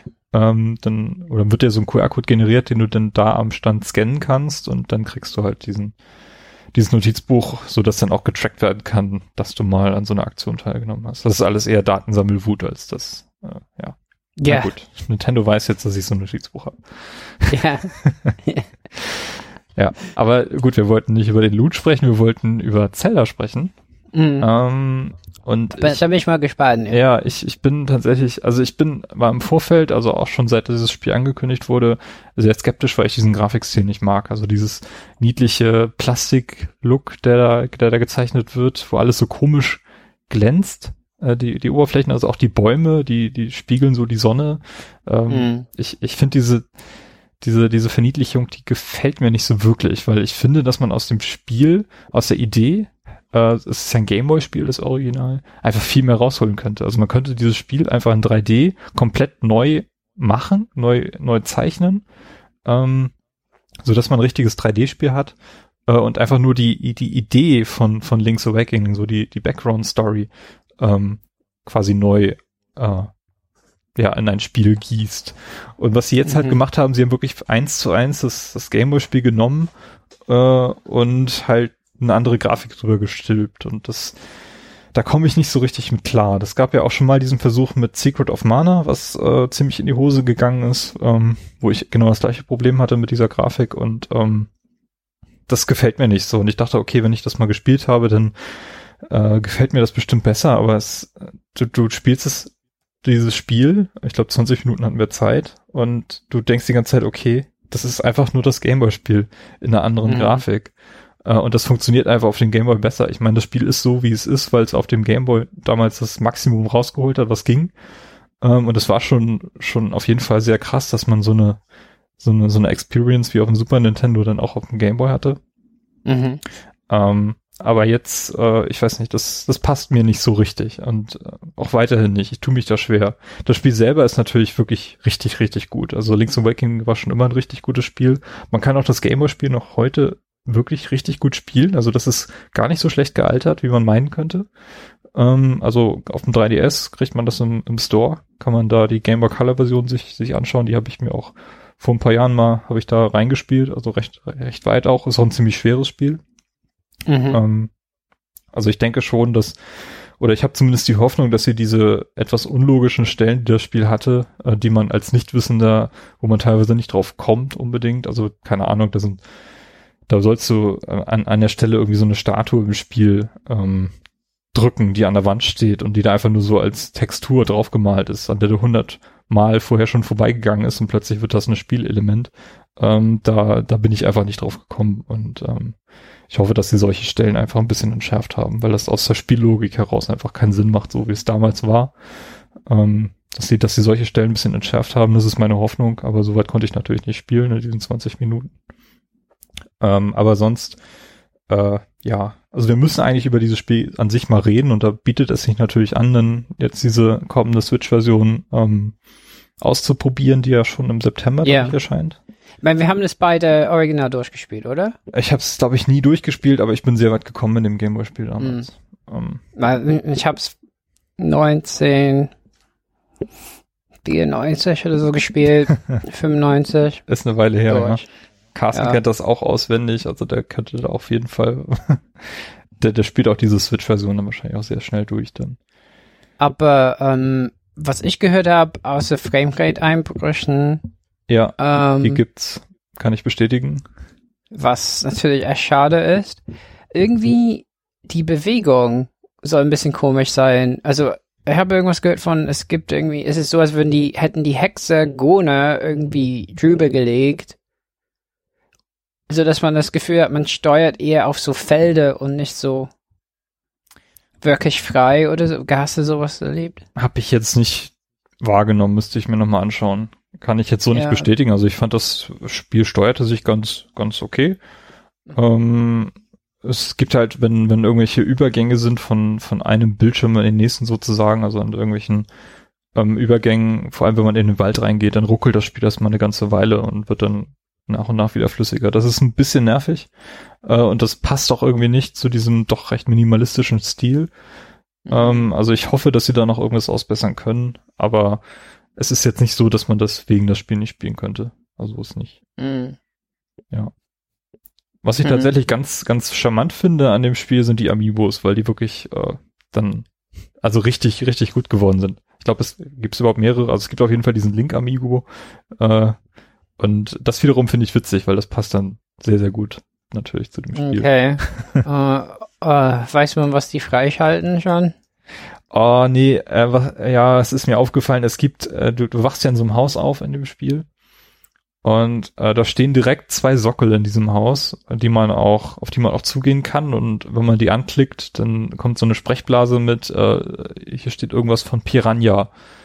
Und mhm. ich weiß nicht, was das zweite war. Auf jeden Fall sind das auf jeden Fall irgendwelche Amiibo-Interaktionen. Und wenn du diesen entsprechenden Amiibo hast und dann in dem Moment auslöst, dann wird wahrscheinlich irgendwas passieren. Vielleicht hm. wird nur diese Piranha-Statue dann virtuell auf diesen Sockel gestellt. Aber ja, das Spiel äh, scheint sehr, sehr äh, Amiibo-lastig zu sein. Wobei man das im Spiel auch nicht übel nehmen muss, weil es gab ja auch 1900, keine Ahnung, 98 ja schon das Game Boy Color, die Game Boy Color Version davon. Und die ist ja gleichzeitig mit dem äh, Drucker, den es damals für den Game Boy kam, so. Äh, mhm. Also das war auch schon so eine, so eine, ja, wir verbinden möglichst viel Hardware mit unseren Spielen. Drucker war ja eigentlich für die Game Boy Kamera gemacht worden und du konntest jetzt äh, in der Game Boy Color Version von dem Zelda-Spiel in so ähm, Fotostation reingehen und ein Selfie machen und dann dieses Selfie von Link äh, auf dem Drucker ausdrucken. Äh, mhm. Das war ja damals auch schon so ein Gag. Also ja, irgendwelche Hardware-Verbindungen gab es schon immer in diesem Spiel und es passt natürlich auch, dann jetzt auch die Amiibos damit reinzunehmen. Wobei es mhm. ja trotzdem ein bisschen merkwürdig ist, dass sie auch nicht Zelda Amiibos dann damit aufnehmen. Aber okay, soll es sein. Ja. Also auf Amazon sehe ich nur Link, aber wer weiß. Ähm, ja, kann sein, dass es nur Link gibt, ähm, aber der ist mir auf jeden Fall aufgefallen und das finde ich total witzig, weil es wirklich sehr, sehr gut zu dem Spiel passt. Ja. Und ähm, ansonsten bei Nintendo, die hatten ja Luigi's Mansion 3. Das habe ich leider nicht gespielt. Äh, fiel mir, als ich dann die Messe verlassen habe, fiel mir ein, okay, das hättest du dir nochmal angucken sollen. Ähm, ich habe auch total Bock, mal Luigi's Mansion zu spielen. Ich habe die ersten beiden Teile hier, beide noch eingeschweißt auf dem Gameboy. Äh, Quatsch, auf dem DS, 3DS. Ähm, das, also das fehlt mir tatsächlich. Also da, ich werde auf jeden Fall den ersten Teil mal angucken. Ich weiß jetzt nicht, ob ich den dritten dann auf der Switch spielen werde. So wie es momentan mir geht, so eher nicht. mal gucken. Äh, was ich mir noch angeschaut habe, ist äh, Mario und Sonic bei den Olympischen Spielen. Mhm. Äh, Tokio 2020. Ähm, das ist ja auch so eine, so eine Minispielsammlung, die es ja auch schon sehr, sehr lange gibt. Also diese Serie, die immer zu den, zu irgendwelchen Olympischen Sommer- und Winterspielen kommt. Äh, und da haben wir auch tatsächlich dann zu zweit gespielt. Ähm, da bin ich mit irgendeinem so Amerikaner von irgendeinem anderen Blog äh, da äh, an der Station gewesen bei der man fünf Spiele ausprobieren konnte. Wir hatten letztendlich Zeit für drei, äh, weil wir die Controller-Settings nicht hinbekommen haben. Ähm, mhm. Also das ist daran gescheitert, dass äh, wir beide einen Charakter auswählen mussten. Und der eine Joy-Con war horizontal eingerichtet und der andere vertikal, aber das wussten wir nicht. Und wenn man dann den Controller dreht, ist mal halt mal die A-Taste, also immer die Taste, die rechts ist, die Bestätigen-Taste. Und äh, wenn man den Controller aber um 90 Grad falsch eingestellt hat, dann ist es halt die Zurücktaste, so dass äh, der einer den Charakter ausgewählt hat und der andere dann wieder aus dem Bildschirm rausgegangen sind und wir dachten, das ist ein Bug, dass jetzt irgendwie nach der Charakterauswahl die äh, äh, die ganze Auswahl wieder zurückgesetzt wird und ähm, ja, mhm. bis wir dann eins von diesen fünf Spielen gefunden haben, wo man dann die Controller tatsächlich nochmal neu kalibrieren muss und dann ähm, danach ging es dann. Also es ist uns erst hinterher aufgefallen, was eigentlich das Problem war und das war ein bisschen verwirrend, weil ich eigentlich immer den Eindruck hatte, dass Nintendo bei der Switch dieses Controller-Problem ganz gut im Griff hat, so dass immer klar ist, wer hat welchen Controller und wie muss dieser ausgerichtet sein und so weiter. Aber mhm. ja, das hat uns jetzt ziemlich verwirrt. Nee, aber wir haben dann Karate gespielt und oh, was war das andere? Auf jeden Fall drei, drei Minispiele, ja, Surfen äh, auf so einem auf so einem Surfbrett, wo man dann so ein bisschen wackeln muss, um äh, irgendwelche Figuren zu machen auf dem Surfbrett. Das dritte Spiel weiß ich gar nicht mehr, was wir, was das war. Ich glaube Bogenschießen. Doch Bogenschießen gab es auch noch, ja. Ähm, mhm. Aber die die Minispiele, die waren so kurz, dass ich das, äh, ja, ich fand ich nicht so gut, hat mir nicht so zugesagt. Also es ist einfach nur ein bisschen Gewackel, auch beim Karate, da sind, äh, sind die Aktionen, die man da hat, so, so kurz und dann ist sie, das Spiel so schnell vorbei, dass du wieder in der Spielauswahl bist und dann im Charakterbildschirm und dann startet das Spiel, dauert irgendwie 20 Sekunden und dann ist vorbei. Ähm, das hat, war, hat für mich überhaupt nicht motivierend gewirkt und die, die Spiele selber, die waren auch nicht sonderlich gut. Ähm, also das ist tatsächlich meine Enttäuschung äh, der Gamescom, dieses Mario und Sonic. Da habe ich mir sehr, sehr viel mehr von versprochen als das, was ich da jetzt gesehen habe. Leider. Hm. Mhm. Hm. Und der Kollege, mit dem ich gespielt habe, der war auch nicht sonderlich angetan. Das hat man eben sehr angemerkt. hm. Naja. So. Also Luigi's Mansion 3 sah ganz gut aus. Ich stand daneben, hab es sah ganz gut aus auf jeden Fall. Mhm. Äh, cool. Ja. Aber Nintendo, bestes Nintendo-Spiel, ich liebe diese Kategorien sowieso. Bestes Microsoft, bestes Sony, bestes Nintendo-Spiel war dann Link's Awakening. Ja gut, das war auch naheliegend. ja. Ja. Ja. Aber war auf jeden Fall sehr beliebt. Also ähm, da war die Schlange nicht, nicht klein für Link's Awakening. Hm, Hab ja, ich aber, stimmt, aber sie haben auch nicht so viele Anspielstationen gehabt tatsächlich. Also der Stand war irgendwie ja. größer als, als, ähm, also er wirkte größer, als es mhm. tatsächlich war. Mhm. Ja. Ja, ich habe es nicht geschafft. Also ich, immer, ich hatte einfach zu wenig Zeit, um, um da die Schlange äh, mitzunehmen. Ähm, und ja, in Nintendo kommen selbst, also die haben ja nicht so, geben, vergeben nicht so viele Termine an Presse, also, ähm, aber Ben von Daily Deepart war da, schreibt bestimmt auch was drüber. Mhm. Ja, ja, bin ich gespannt, was dabei rauskommt. Hm? Oder wie er das ja. Spiel wahrgenommen hat. Ich habe mit ihm jetzt noch nicht drüber sprechen können. Ich meine, wir waren dann beide ähm, bei Microsoft. Äh, äh, hast mich noch, du warst ja schon mal da. Ähm, haben auf jeden Fall Hardware auch gesehen. Die hatten diesen neuen Elite 2 Controller. Ja, den wir auch in die äh, Hand da, genommen haben. Ähm, ja. Wie war dein Eindruck? Ja, ähm, ist halt ein Elite-Controller irgendwie mit ein paar minimalen Verbesserungen. Also wirklich minimal, ne?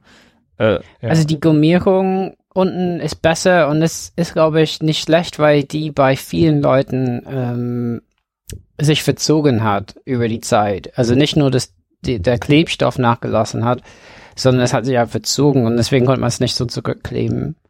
Okay. Ähm, ja, äh, ich mein, man kann ja in jeder Pressemitteilung gucken, was das neu kann. Ne? Es kann mehr Einstellungen, drei Einstellungen statt nur zwei.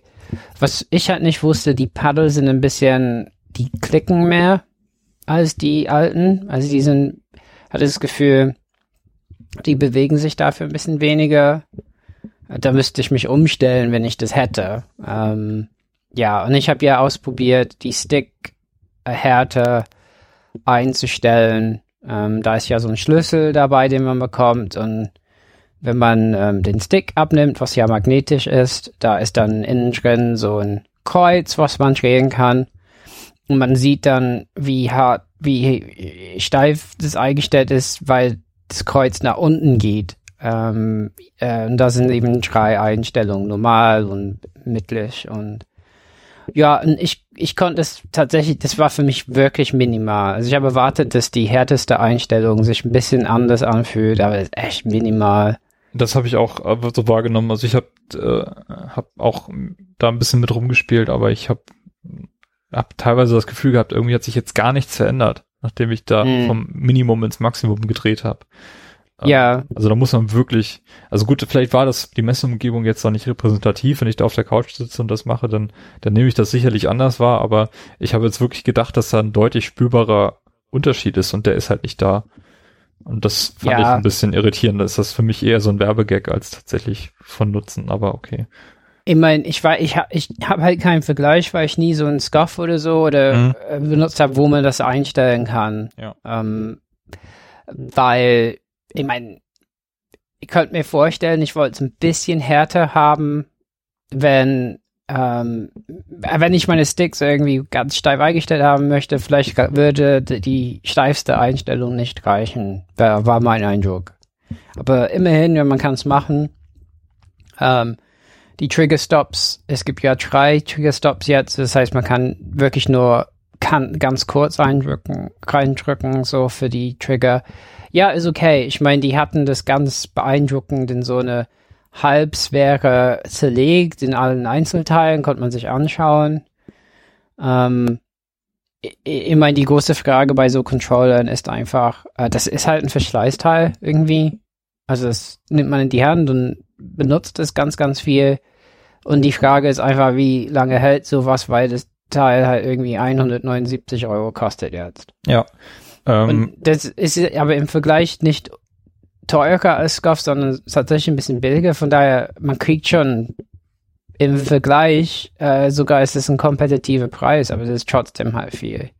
Ja, also halt, ich finde, das ist, es ist eine, eine gute Weiterentwicklung von dem bestehenden Elite-Controller. Den benutze ich ja ausschließlich seit ich den habe. Also seit 2015 kam da, glaube ich, raus ähm, habe ich eigentlich alles, was ich auf der Xbox gespielt habe, mit dem einen Controller gespielt und der hat sich total bewährt. Also ich mag vor allem das, dieses Gewicht von dem, also da ist ja wirklich massig.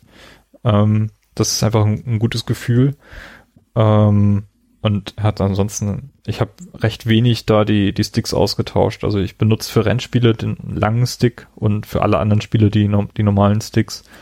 Ähm, ich habe mhm. jetzt irgendwie habe, hatte ich mir im Vorfeld eigentlich mehr von erhofft, dass man mit den Sticks irgendwie rumspielt. Es gibt jetzt noch neue Varianten, die auch dabei sind. Ähm, ja.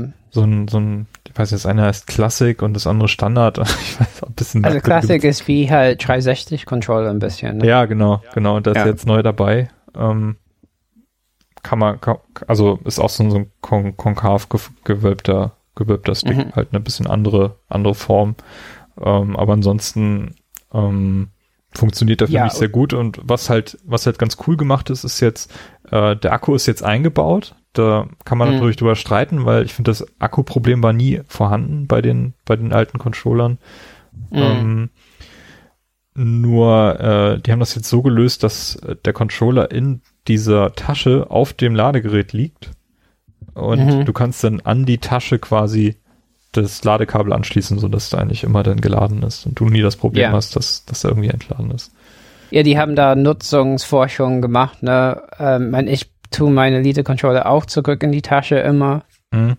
äh, weil die ganz praktisch ist und man will natürlich so einen Controller nicht rumliegen lassen. Ähm, ja, und das ist vielleicht nicht schlecht als Idee. Ähm, also man kann auch den Ladeteil, das Ladeteil kann man ja rausnehmen, ne? Kann man kann man rausnehmen und könnte man auf eine auf einen Tisch oder irgendwie irgendwo ablegen und auch da laden. Es muss nicht zwangsläufig in der Tasche bleiben. Aber äh, das kann man in der Tasche auch machen. Ja, also es wird induktiv geladen und der Controller hat richtig so ein, so ein, so ein, Mecha äh, so ein so, ähm, magnetisches Snapping, was, was ja. eintritt, wenn, wenn man ihn drauf ablegt. Das ist eigentlich ein ganz cooles Gefühl. Ja, aber ich meine, mein Ding ist ja auch, also ich habe einen Elite-Controller seit ein paar Jahren und letztens zum Beispiel ist äh, vorne, ähm, also von der Hülle ist vorne einfach die Hülle lose gewesen. Ich konnte so reinschauen in den Controller und dann habe ich das aufgeschraubt und ein Stück Plastik von der Hülle ist keine Ahnung, durch die Vibration über die vielen Jahren, was weiß ich, eine Schraube ist einmal durch die Halterung hindurch. Ähm, ja, und da fragt man sich ja, wie geht das, ja? Ich meine, ich lasse das Ding nicht dauernd fallen oder so.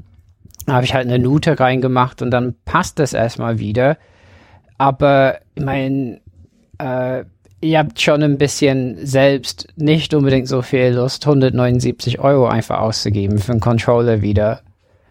Ähm, ja, das ist so die Frage. Aber auf jeden Fall angefühlt, wie wir das haben. Das ist schon, das ist in Elite Control ein bisschen besser. Und ich denke, äh, der Preis, so hoch wie der ist, ist kompetitiv eben mit den anderen, weil die noch teurer sind. Ja, ja, muss aber gucken, wer ist die Zielgruppe. Und ähm, gleichzeitig habe ich aber immer noch äh, das Bauchgefühl, dass der Controller, diese Version 2 jetzt nur existiert, weil äh, die erste Version noch kein Bluetooth drin hatte. Und mhm. ähm, Bluetooth kam ja erst mit der One S raus. Und seitdem haben alle Controller diesen, diesen Bluetooth-Verbindung innen drin und der Elite-Controller gehört halt noch zur ersten Generation ohne Bluetooth. Ähm, die Bluetooth-Controller sind zum Beispiel auch kompatibel mit dem Apple TV und natürlich auch dann leichter mit dem PC zu verbinden. Da braucht man dann diese Adapter nicht mehr. Ähm, mhm. Das ist auf jeden Fall eine Motivation gewesen, da nochmal äh, dieses Update zu nutzen und gleich noch ein paar andere Funktionen nachzuziehen, die bei dem Elite Controller 1 vielleicht noch nicht so ausgereift waren. Ja, ja. ich meine, ich brauche E-Paddles nur bei First Person, also Ego-Shooter und so. Ich nur bei ja. Rennspielen, wo ich ja. schalten kann. Weil, weil sonst muss ich sagen, nutze ich, also nutze ich Paddles eher weniger. Ne? Also beim Plattformer oder so finde ich das wirklich überflüssig. Es ist wirklich nur, wenn ich zum Beispiel den rechten, rechten Stick brauche oder so. Und von daher ist das eine Frage. Ähm, aber ja, das äh, unsere Eindrücke, also ich glaube, zu Recht sind die ein bisschen stolz auf die Weiterentwicklung und äh, verstehe ja auch, dass die den Preis ein bisschen an, in der hochziehen, weil, also anziehen, weil ja die Konkurrenz ähm, das ja macht. Aber boah, ich meine, wenn man überlegt, ähm, also früher hat man eine Konsole, äh, okay, das ist ohne Inflation, aber, meine Mega Drive damals hat genauso viel wie ein Controller gekostet. Das muss man echt sehen. Ja, du kannst, okay, du ich bin ja auch im Saturn gewesen äh, ja. in Köln und da wird halt die One S mit Spiel für 149 verkauft. Ja. Und dann den Elite-Controller ja, für 179 dazu. Das ist wirklich ein Luxusprodukt, muss man echt sehen. Ja, auf jeden ähm, Fall, ja. Ja, und ja, ist halt schade. Eigentlich fände ich es besser, wenn alle Controller in der nächsten Generation mit Paddeln nur so kämen. Aber eigentlich finde ich Face-Buttons, also so die Knöpfe oben, nicht unbedingt so sinnvoll, ja. Weil man hat ja Finger unter dem Controller. Und ich über, überlege auch selbst mal einen DualShock selbst zu modden. Ähm, aber das Problem, ich habe hab nicht so eine gute Bohrmaschine, um gute Löcher, also ne, nicht irgendwie ganz schlimme Löcher zu bohren. aber an sich äh, äh, würde das mir vielleicht auch reichen, aber ja, mal gucken. Aber, aber das haben wir uns auf jeden Fall angeschaut äh, bei Microsoft. Und dann an dem Abend, dienstags, da hatten wir irgendwie Glück und Gears, die Schlange war, war kaum vorhanden. Da haben wir uns die schicke neue gelaserte Gears-Konsole angeschaut, ähm, die irgendwie so aussieht, als wäre das so zerbrochenes Eis, so ein Gears, wo dieses Gears-Emblem mhm. also durchschaut. Das war schon nett so. Also, wenn man keine Xbox One X hat, kann, kann man durchaus danach suchen. Ja, ich dachte, die kommt ganz regulär raus, aber irgendwie kann man die nirgends bestellen. Okay. Weiß ich nicht. Habt ihr danach mhm. gesucht? Weil theoretisch wäre das ja bei mir auch noch eine Option, weil ich noch die uralte Xbox One habe. Ja, ich meine, das ist sowieso, ne, alles, also, ich meine, wir, äh, ich kenne auch Leute, die über die PS4 Pro lästern, dass halt Spiele auf der alten PS4 schlecht aussehen. Also wir kennen persönlich jemanden, der dieses Argument immer startet, aber bei Xbox ist das viel gravierender. Also die PS4 hat halt dieses ES-RAM-Problem nicht und äh, die alte Xbox ist wirklich die abgehängte Konsole jetzt. Ja, ist, ist total der Fall und ich überlege mir auch wirklich, ob ich da das eine oder andere Spiel drauf spielen möchte. Ich hatte jetzt kurz überlegt, ob ich Red Dead Redemption mir mal kaufe, weil es sehr günstig zu haben war, aber das sieht einfach auf der alten Xbox One äh, hm. nicht gut aus. Also das ja. kann man da eigentlich nicht mehr empfehlen, dort zu spielen. Das ist wirklich ja. so krass, ja. Ja, aber ja, aber, aber dann haben wir Gears gespielt und ich glaube auch auf PC. Äh, wir hatten Controller. Mhm. Ähm, die hatten uns gefragt, Maus oder Controller ist so eine Lebensfrage. Ne? dann haben wir gesagt Controller äh, und ähm, ja, wir haben halt einen Horde-Modus gespielt. Ja. Äh, ja, ist, äh, ist der Horde-Modus gewesen. Hat, war ganz cool. Ja. Ich fand die, die Gegner, die uns die, da äh, entgegenkamen, das war ganz nett gemacht. Ähm, aber sonst. Ähm, ja, ich habe mich dann das erste Mal wieder daran erinnert, dass Roboter Gegner waren im, Erst, im GS4. ja, ja, stimmt, das, gab's. Ja, ja. GS4 war ja auch ja. nicht schlecht, das war ein gutes Spiel. Ja, ja, nur halt irgendwie mal durchgespielt und nicht viel mehr damit gemacht. Ähm, ich meine, so wird es mir bei Gears 5 auch gehen. Wenn ich das spiele, spiele ich einmal durch die Kampagne, spiele ein paar Mal den Horde-Modus und dann lege ich das irgendwann beiseite finde es schon schade. So Co-op-Kampagne finde ich eigentlich immer ganz cool. Ja. Ähm, ja, aber neu ein bisschen war, also wir hatten wohl jemand dabei, der Jack gespielt hat, diese schwebende Roboter. Ja, ist mir auch aufgefallen. Ähm, der hat auch ganz schön abgesahnt. ja. Und da kann man eben helfen und irgendwie Waffen, die auf den Boden fallen, holen und die man geben und so Sachen. Und äh, Gegner auch irgendwie mit Stromschlägen aufhalten, damit die, die mit Waffen rumlaufen, na, die erschießen können und so. Mhm. Ähm, das war auf jeden Fall neu.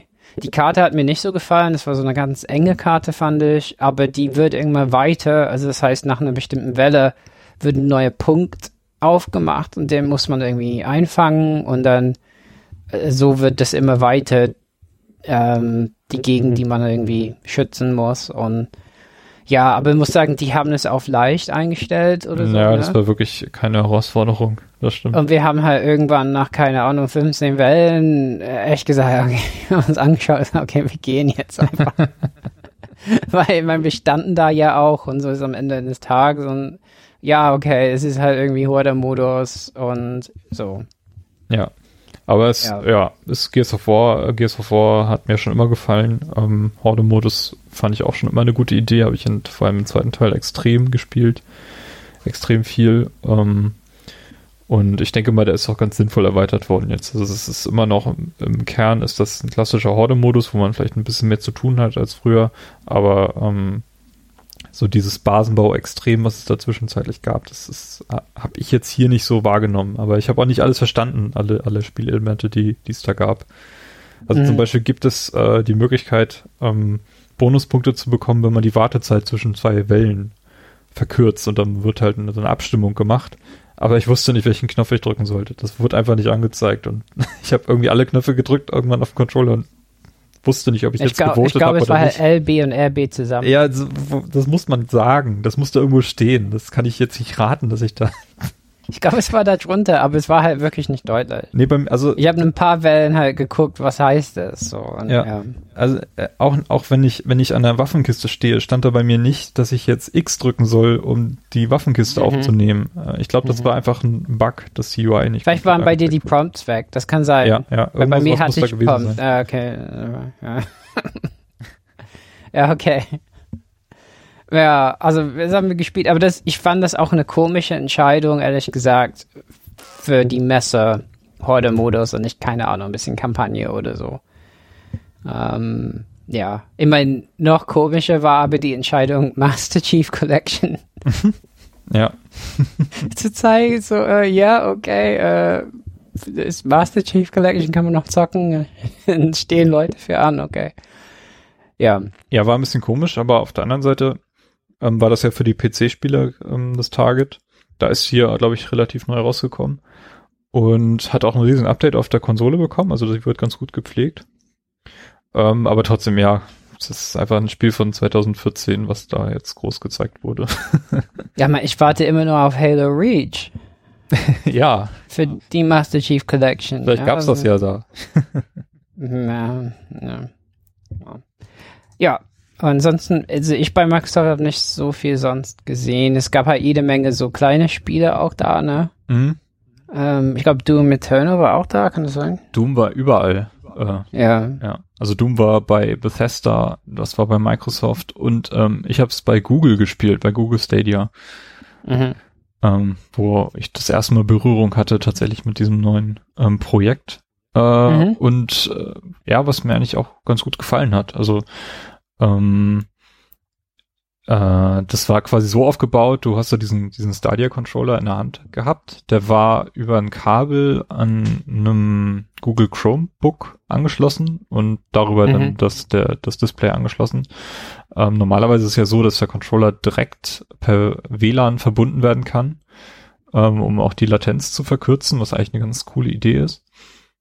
Du kannst aber mit, mit Stadia auch äh, ganz normale Xbox und PS4-Controller verbinden, die dann halt dann über den PC dann auch laufen müssen. Mhm. Ähm, ja, aber es funktioniert eigentlich wunderbar. Ich meine, Doom ist ein extrem schnelles Spiel. Äh, und ähm, ich denke mal, am Multiplayer würde diese Kombi auch nicht so wirklich funktionieren, ähm, weil du dann doppelte Latenz sozusagen hast. Aber jetzt im Singleplayer Ähm, und Doom 1 hatte ich auch im Singleplayer gespielt seinerzeit. Ähm, da funktioniert das ziemlich cool und auch Cyberpunk wird ja zum Beispiel auch auf Stadia erscheinen. Ähm, ich denke mal, das ist eine ganz gute Anlaufstelle, wenn man eine vernünftige Breitbandverbindung hat. Äh, die empfehlen irgendwie 25 Mbit für 4K-Streaming. Ähm, da sollte man auf jeden Fall in fast allen Orten in Deutschland die Möglichkeit haben, das vernünftig spielen zu können. Mhm. Ähm, also ich überlege tatsächlich, ob ich, ob ich das mal ausprobiere, wenn das denn erscheint. Also wenn irgendwie Preispolitik bekannt ist und ähm, angeblich soll es ja einen monatlichen ähm, Betrag abdrücken und dann zusätzlich noch Spiele kaufen. Einige Spiele werden drin sein, Destiny zum Beispiel. Ähm, da muss man mal gucken, was das dann tatsächlich wird, aber sowas wie Cyberpunk ja. wird man tatsächlich dann nochmal virtuell kaufen müssen, um das dann ja. dort zu spielen. Muss man sich mal anschauen. Nur mit Destiny ist, ist zum Beispiel ein Problem, dass man dann nur mit Stadia spielen, Spielern spielen ja, kann, nicht mit genau. PC und so. Ne? Mhm. Also es ist für viele dann weniger attraktiv, aber ja. Ähm, auf jeden mein, Fall, äh, man merkt, dass da was passiert. Ja. Ähm, und sie haben ja mit ja. Phil Harrison, den sie jetzt eingestellt haben, auch jemanden, der alles schon gesehen hat. Der hat bei Dreamcast mitgearbeitet, der hat bei Sony mitgearbeitet, der hat bei Microsoft, der, der hat alles gesehen und äh, der, der weiß, wovon er spricht. Ich glaube, der kriegt da ein ganz gutes Projekt zusammen, denke ich. Und der Controller ist, wobei, ist okay. Wobei der auch so ein bisschen Todeskurs ist manchmal. Für so Projekte, wo, wo man gucken, äh, ja. so PlayStation Home zum Beispiel. ja. Ja, nee, aber der Controller ist okay. Ähm, der hat leider dieses äh, PS4 äh, ähm, Controller-Design. Ähm, ich hätte lieber einen Stick links oben am Daumen als als als unten, aber ansonsten ähm, fühlt er sich ganz ganz rund an. Mhm. Ähm, erinnert so ein bisschen an den Controller, den den es für die Switch gibt. Ähm, ja, kann man eigentlich sonst. Also ist halt ein Streaming-Dienst für, für Spiele und da gibt's ja mittlerweile mehrere Versuche und ich habe das Gefühl, dass, dass Google da auf jeden Fall das beste Produkt anbieten kann, weil sie einfach überall auf der Welt schon Rechenzentren haben, ähm, die direkt in dieses Projekt eingebunden sind und äh, ähm, wie gesagt, wenn man nicht kompetitiv spielen möchte, dann, dann ist das auf jeden Fall etwas, was man sich mal anschauen sollte. Ja. Und ähm, ja. Und Doom selber ist natürlich, ja, richtig, richtig rund. Ähm, das war, war ganz nett gemacht. Du, ähm, äh, wir haben zwar nur Singleplayer gespielt, aber es war trotzdem vorher so ein Tutorial vorgeschaltet, wo man einmal die Steuerung erkennt und das waren so ganz cleane Level, wo man einfach ähm, keine Ahnung, lernt, wie man einen Wandsprung macht oder wie, wie man Granaten wirft und so ein Kram. Mhm. Ähm, solche, solche total clean Level, die finde ich einfach, einfach schick. so, ähm, weiß nicht, ob man da ein gutes Beispiel einfällt. Äh, bei Control gibt's, gab's auch so ein Level, aber hier wurde es als Tutorial einfach verwendet und ähm, danach wurde man dann direkt in irgendeinen Kampagnenabschnitt reingeschmissen, wo ich auch ein paar Mal gestorben bin, weil ich einfach zu langsam war und ähm, irgendwann kommt man halt in diesen Doom-Flow dann rein. Das ist ein bisschen wie äh, ja, wie Guitar Hero habe ich das früher immer mhm. genannt. und dann fühlt man sich direkt zu Hause. Also Doom ähm, ist einfach richtig cool, was, was Bethesda da in der aktuellen Generation draus macht. Und finde es mhm. cool, dass sie jetzt in, in der aktuellen Generation auch schon einen zweiten Titel dann bringen werden. Ähm, ich weiß gar nicht, ob der auf der Switch erscheinen wird. Und den ersten haben sie ja dann nochmal auf die Switch gebracht. Da gibt's ja auch mittlerweile alle Doom-Teile, was auch ganz cool ist. Aber ich denke mal, das ist tatsächlich etwas, was man eher auf der großen Konsole spielen sollte. Mit richtig cooler Grafik sieht das auch ganz, ganz cool aus. Mhm. Ja, nee, Doom ähm, wollte ich mir auf jeden Fall auf der Messe anschauen und war dann ganz froh, dass es da so viele Möglichkeiten gibt, wie gesagt, bei Microsoft, bei Bethesda selbst und eben bei Google und ich hab's, hab mir einfach mal äh, die Kombi aus Doom und Stadia genommen, um einfach beides mal kennenzulernen und ähm, hab Stadia kennen, äh, schätzen gelernt. Ich habe dann hinterher einen Artikel bei Heise gelesen, die waren nicht so angetan von Stadia, die haben auch Mortal Kombat gespielt und meinten, dass ihnen die Latenz viel zu hoch war. Ähm, das kann ich so nicht bestätigen. Also ich konnte Doom wirklich problemlos spielen und habe nicht das Gefühl gehabt, dass ich da irgendwie äh, einen Verzögerungsnachteil habe durch, durch irgendwas. Mhm. Also das ging eigentlich ganz gut.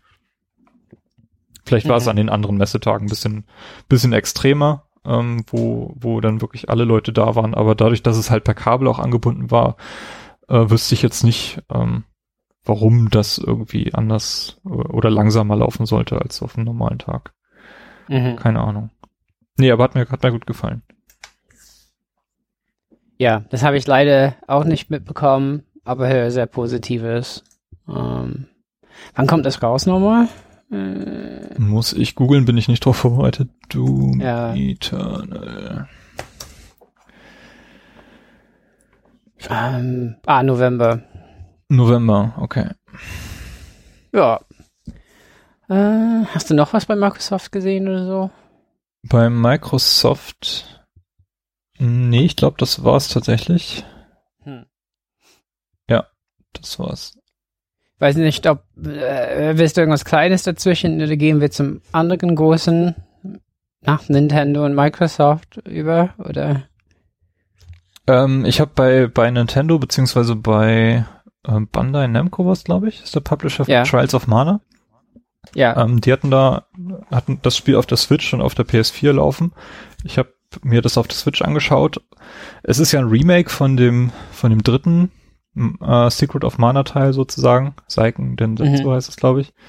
Ähm, der ja in Europa bislang nie erschienen ist. Er kommt jetzt in der Collection, die jetzt äh, nächste Woche erscheint, äh, auf der Switch.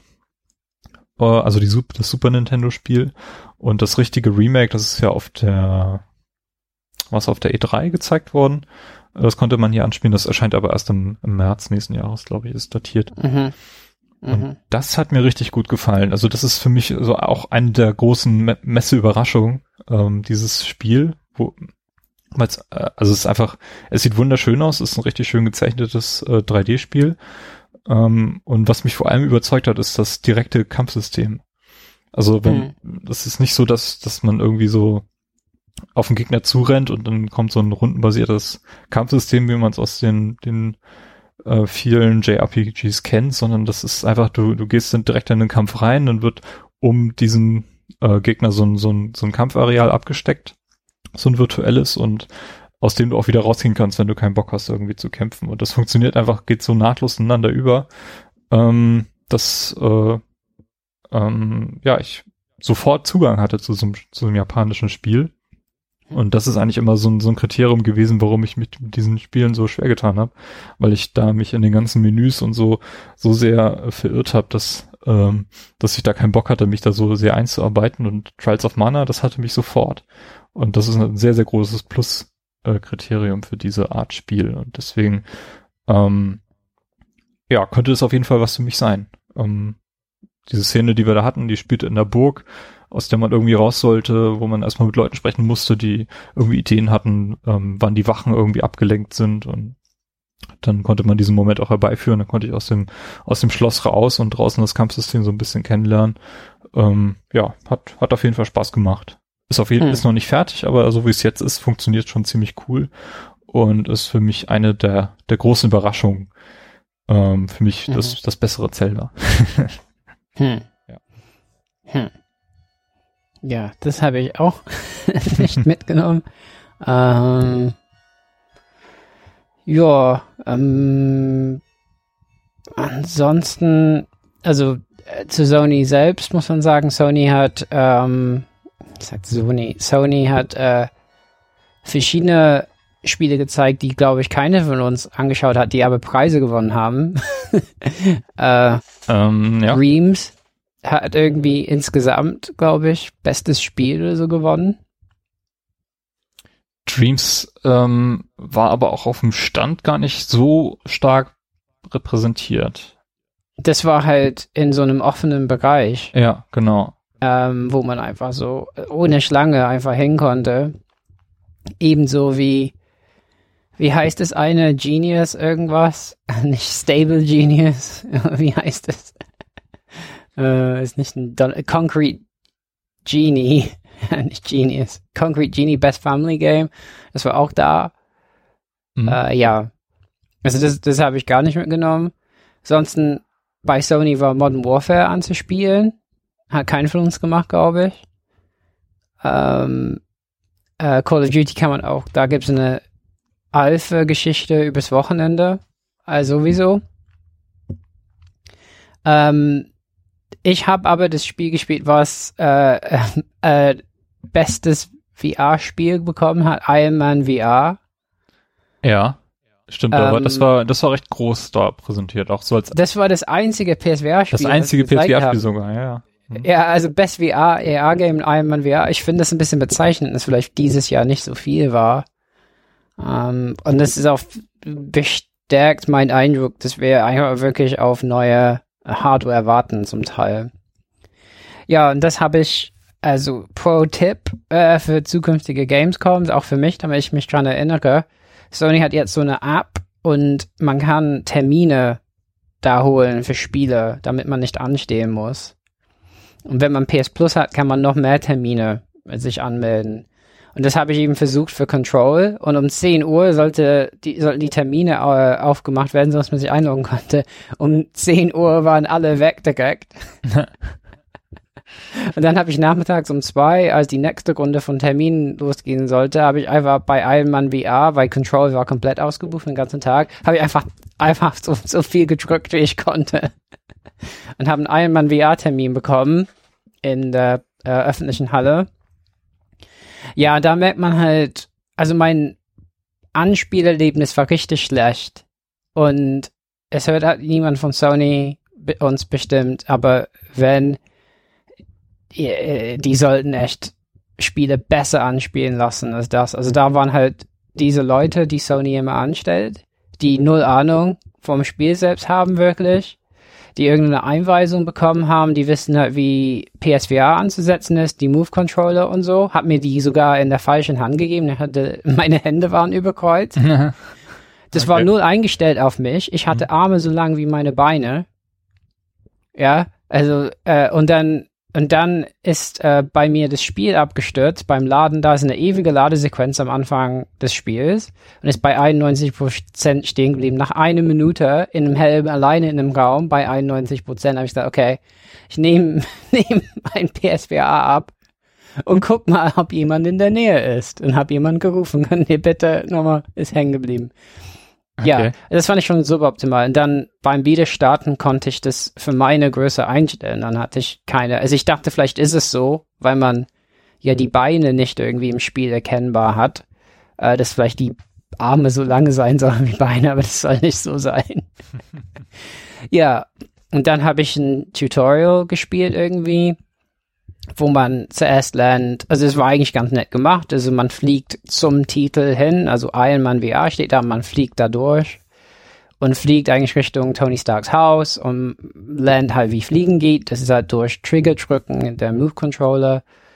Und Zielen geht auch mit den Moves, äh, äh, mit einem anderen Kon- Knopf und äh, man kann auch irgendwie mit Fäusten schlagen, also man ballt die Faust mit einem Knopf und so und das heißt, man äh, hat so einen Laser und man hat die Fäuste und man kann zum Beispiel Raketen zurückschlagen und äh, so Dinge und man musste einfach rumfliegen durch so Ringe. Ich fühlte mich an Superman 64 erinnert leicht. Oh, oh. und dann und da muss man so so so so Drones abschließen und so so Drohnen abschließen abschießen und, und dann war es eigentlich zu Ende. Ähm, ich bin ein bisschen überrascht, wie positiv über das Spiel berichtet wird. Also es sah ganz nett aus. Also ich glaube, das war auch auf Pro-Hardware, nicht auf der normalen PS4, weil es ein bisschen sauberer aussah, nicht so viel äh, Aliasing. Aber ähm, äh, das ist auch ziemlich schlicht als Grafik, fand ich. Ähm, naja, und ich kam wirklich nicht gut zurecht mit der Steuerung. Ähm, weil man nutzt die, also der Winkel der Hände beeinflusst, wie man fliegt, ne? Mhm. Und wenn man zweimal auf den Trigger drückt, dann macht man so einen Boost. Und ich habe halt versucht zu federn, um eine Position zu halten und habe oft einfach dann ungewollt in die Luft irgendwie einen Boost gemacht. Und das hat mich voll genervt. Und vor allen Dingen fühle ich mich bei so VR-Terminen, wo man nicht eben ne, wenn man das Gefühl hat, das Personal wartet einfach eher ab, dass man fertig wird, als dass die daran interessiert sind, äh, was für ein Erlebnis man dabei hat, äh, fühle ich mich immer ein bisschen unter Druck. Und vor allen Dingen, ich habe auch YouTube-Videos davon gesehen, Leute, die berichten, es ist gar nicht erklärt, ähm, wie du dich drehst im Spiel auf der horizontalen Achse. Weil es war halt so, ich habe irgendwann gemerkt, ich äh, stehe gerade zur Wand weil man wirklich sich oft umdrehen muss, ne?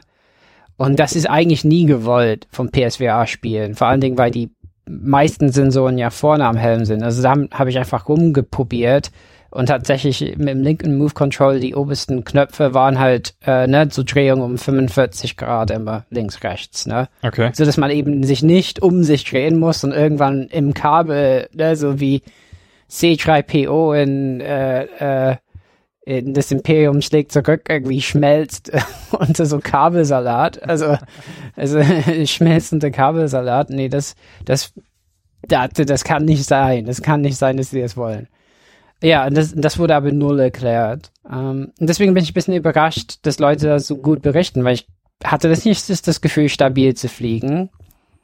Ähm, und es ist auch eine komische ähm, Doppelarbeit der Hände, weil natürlich der echte Ironman hat natürlich, äh, der hat Düsen an den Füßen und kann sich halten in der Luft und mit beiden Händen schießen, aber wenn ich die Hände hochnehme, dann fange ich an zu sinken. Ich finde das sehr schön, wie du gerade gesagt hast, der echte Iron Man. ja, der echte. ja, also von daher bin ich mir nicht so sicher äh, mit dem Spiel. Ähm, und ich muss auch sagen, das liegt auch viel daran, also ich bin einfach verwöhnt, ne? Also wenn man da so einen Pressetermin macht zum Beispiel und bei Sony das ausprobiert hätte, dann hätte man jemanden gehabt, der ja auf jeden Fall darauf guckt, dass man nicht irgendwie äh, gegen eine Wand läuft oder so, ja. Mhm äh, damit man nicht schlecht über das Spiel schreibt. Aber ich fand es schade, dass für die äh, äh, Besucher äh, in der Halle äh, nicht für ein ähnliches Erlebnis gesorgt wird, weil ich bin davon gegangen, so, ja, also kaufen würde ich das erstmal wahrscheinlich nicht. Ähm, wobei, äh, man weiß es nicht. Also vielleicht brauchst du einfach ein bisschen, bisschen mehr Zeit, um, um damit klarzukommen. Und es ist auch so, äh, nachdem ich so ewig gebraucht habe, äh, durch die Ladefe Lade, durch den Ladefehler fühlte ich mich auch so unter Druck. Vielleicht habe ich irgendwas verpasst ähm, im Tutorial. Ja. Aber das ist ein Mann, hat auf jeden Fall einen Preis gewonnen. Ja. Ähm, mich hat das erstmal nicht so angefixt oder so. Äh, kommt natürlich auf den Preis des Spiels an. Ähm, ja, äh, ob das sich lohnt. Ah, das kommt aber dieses Jahr irgendwann. Nur. Äh, ja. Ja. Das habe ich bei Sony gespielt, aber alles andere konnte ich nicht mitnehmen. Das war alles ausgebucht. Ähm, Death Stranding haben die wohl ein Video gezeigt. Ja, da war auch eine ewige Schlange. Äh, ja, und was ich noch wollte, äh, weil du ja gesagt hast, vielleicht war etwas, was dir gefallen hat. Ja, Control. Das war auch bei Sony äh, präsentiert. Was ich ein bisschen komisch fand, weil Remedy hat ja das Problem, dass sie gar keinen richtigen Publisher gefunden haben. Die publishen ja. das Spiel zusammen mit 505 Games, heißen die, glaube ja. ich. Ja, ja, ja. Ähm, und haben bei Sony halt irgendwie so einen riesigen Stand bekommen. Ja, die haben halt exklusive Inhalte mit der PS4. Mhm. Aber also wenn man das auf ja. der Xbox kauft, kriegt man ein paar Sachen nicht. Ich habe es jetzt für die Xbox tatsächlich vorbestellt. Bei, mhm. bei Amazon UK kriegt man noch eine, eine Soundtrack-CD dazu. Da habe ich mir die Version jetzt geholt. Äh, kommt nächste Woche raus. Ich glaube am Dienstag. Ja. Einige Leute haben es auch schon. Also ich habe da ein bisschen nochmal recherchiert, wie das Spiel so bei anderen Leuten ankam, weil es mich so weggeblasen hat, weil ich es wirklich so cool fand. Ähm, mhm. Festgestellt, dass es bei anderen gar nicht so gut wegkam. Aber es hatte eher ja. technische Gründe.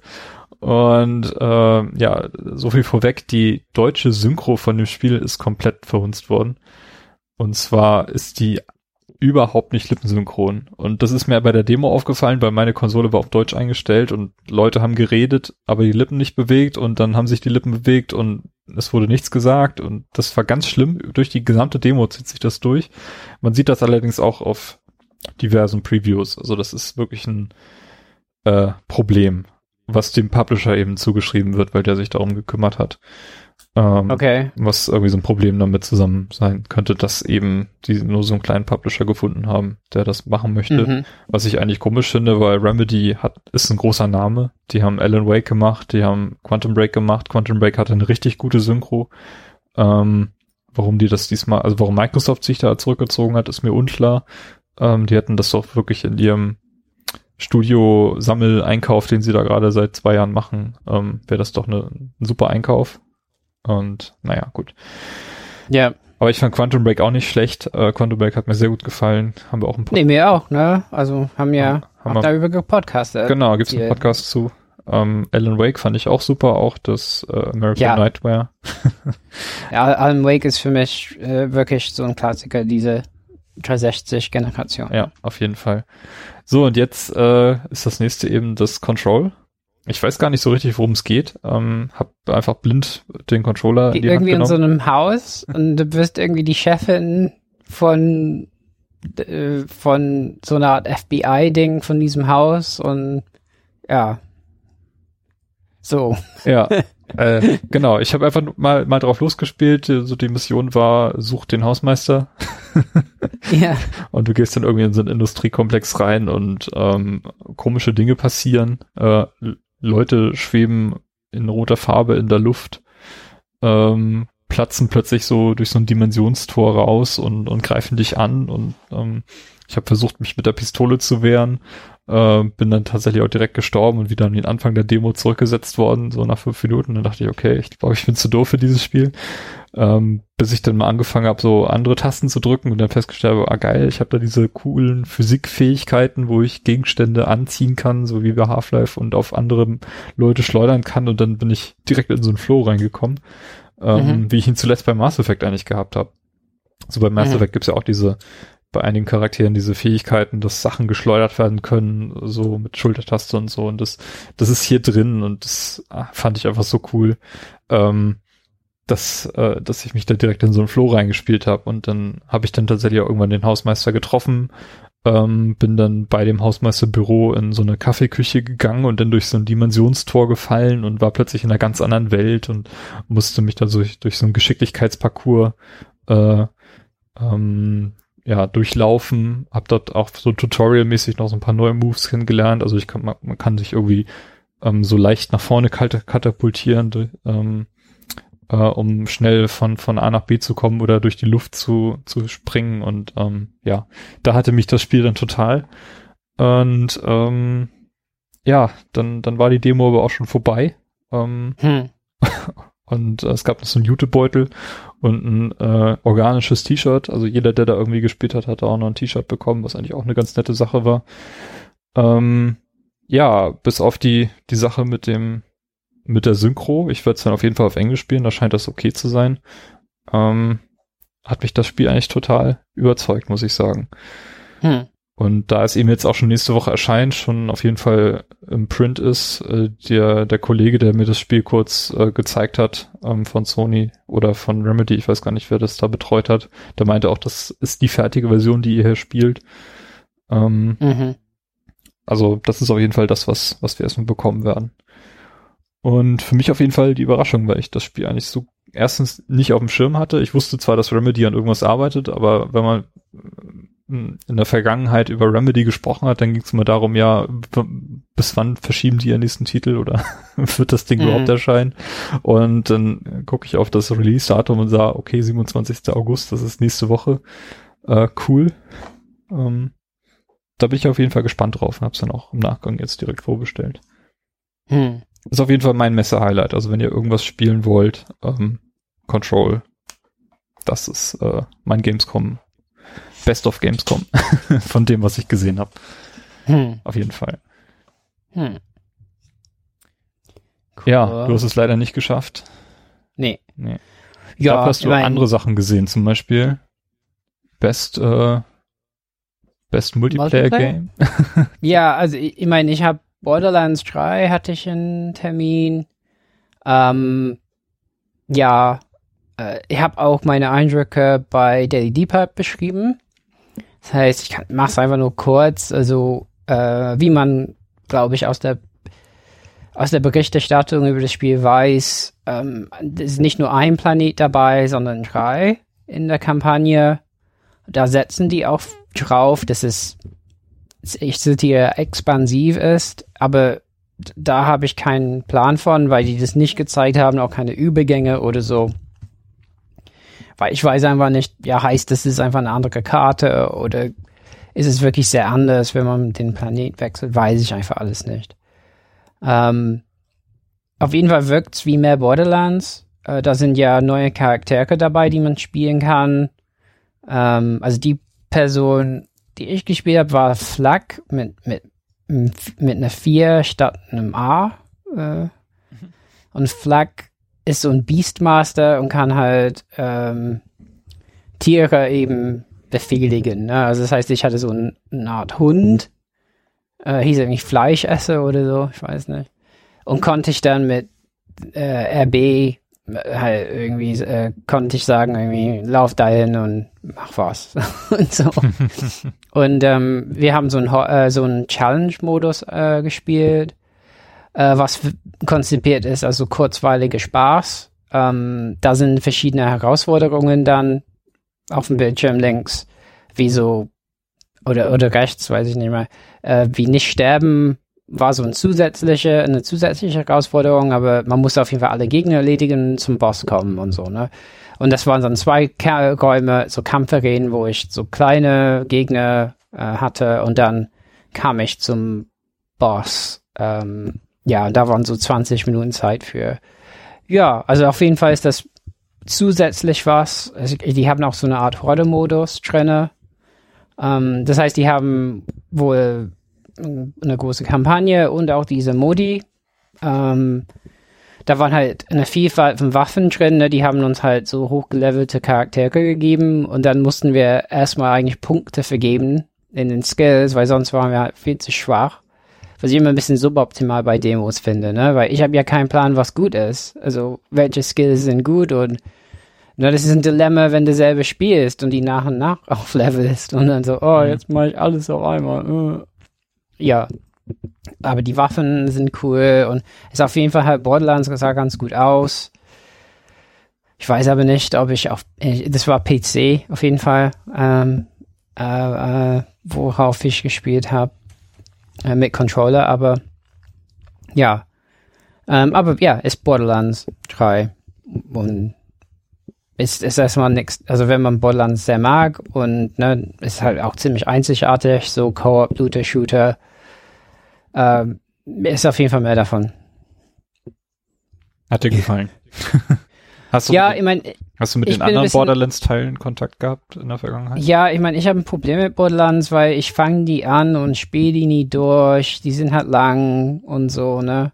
Mhm. Von daher, äh, ich bin nicht unbedingt so der Riesen-Borderlands-Fan, muss ich erst sagen. Ähm, von daher ist meine Reaktion selbst ein bisschen verhalten in Bezug auf dieses Spiel. Aber ich glaube, die machen erstmal nichts falsch äh, damit. Ja, den Eindruck habe ich auch. Ich glaube, die, die Zielgruppe, die sie ansprechen, unter anderem Carsten, der ist ja riesen Borderlands-Fan, ähm, ja. Die wird da, wird sich da drauf stürzen und begeistert sein. Ja, ja denke ich schon. Aber ich fühle mich auch nicht angesprochen von der Borderlands-Serie insgesamt, aber, aber ja. ich sehe, dass das, dass das ein sehr, sehr gutes Spiel zu sein scheint. Ja, auf jeden Fall. Ähm, ja, mein sonst so was so Shooter angeht, ich habe Disintegration ähm, äh, geschaut äh, beim Publisher Private Division. Ähm, ne, das ist, äh, das wurde vorgestellt, glaube ich. Also wir haben ja auch äh, nicht erwähnt, es gab ja diese Eröffnungsgeschichte von Jeff Keighley. ähm, aber ähm, das ist ja geleitet, das ist der, die, der Entwickler von diesem Markus Leto, der bei Bungie für war, ne? Mhm. Äh, wie heißen die noch? Äh, Upsi, Upsi, Upsi. Äh, das weiß ich gar nicht mehr. ähm, ich gucke gerade nochmal. Aber auf jeden Fall, das ist, ah ja, VI Interactive. Also auf jeden Fall war er dabei bei einer Präsentation und das ist äh, also die diese Vorschau, die bei dieser Eröffnung ähm, dabei war, sieht so aus, als hätte irgendwie Anthem und Destiny ein Kind bekommen. Und das ist irgendwie eine Zukunft und so. Aber das Gameplay ist halt so, man fliegt irgendwie rum in so einem Fahrzeug oder Flugzeug, also irgendwie so hovermäßig so ein bisschen, ja. Und man hat verschiedene Einheiten unter sich. Und ähm, diese Einheiten kann man irgendwo hinschicken mit RB. Und man hat auch äh, verschiedene Waffen im Schiff und äh, ich denke, die Einheiten haben auch verschiedene Fähigkeiten. Und wir haben so ein 5 versus 5 Multiplayer gespielt, ähm, wo jeder von uns fünf und auf der anderen Seite haben äh, äh, eine, eine äh, Mannschaft äh, äh, wählen müssen mit, mit einem eigenen Schiff und mit verschiedenen Fähigkeiten und wir hatten alle unsere Einheiten unter uns. Und wir mussten so ein Chor äh, holen äh, und zum Ziel bringen. Und äh, äh, das heißt, man schickt die, äh, die kleinen Einheiten vor, um, die, um, diesen Kern irgendwie zu holen und man muss halt äh, die anderen abwehren in ihren Schiffen und auf jeden Fall äh, war das ganz interessant. Ähm, was mir aber aufgefallen ist, es kommt irgendwie sehr auf Kommunikation an, weil diese verschiedenen Mannschaften mit den verschiedenen Schiffen die äh, äh, Fähigkeiten ergänzen sich sehr. Das heißt, ein, ein Schiff hat so ein äh, macht so eine Sphäre auf, wo alle sich drin langsamer bewegen. Das müsste natürlich koordiniert werden mit der Fähigkeit, die mehr Schaden anrichtet. Äh, und so Sachen, ne? Und das ist richtig aufgefallen, als ein Entwickler eingesprungen ist bei, eine, bei der Gegenseite, wo ein paar Leute von I Know Your Game waren und ja, die haben uns halt fertig gemacht, ja. Mhm. So. Und äh, das war einfach, weil die gesprochen haben und wir nicht. Also das heißt, es kam mir ein bisschen wie ein MOBA vor fast, wie die Fähigkeiten sich entwickeln, obwohl die das Wort MOBA nie in den Mund genommen haben. Das ist auch von der Perspektive her nicht. Also man, die Perspektive ist hinter dem Schiff. Ja, und ich hatte auch null Idee, was ich mit meinen Einheiten wirklich machen konnte. Ich konnte die einzeln mit D-Pad äh, irgendwie steuern. Also das, da habe ich nicht ganz verstanden. Ja, aber wirkte ganz nett, sah gut aus, wirkte anders auf jeden Fall. Ähm, ja. Aber ich glaube, das ist auch ein bisschen, äh, das kommt auch nicht demnächst oder so. Hm, okay. Ja. Das ist 2020, glaube ich. Ja. Aber ja, das habe ich mal angespielt.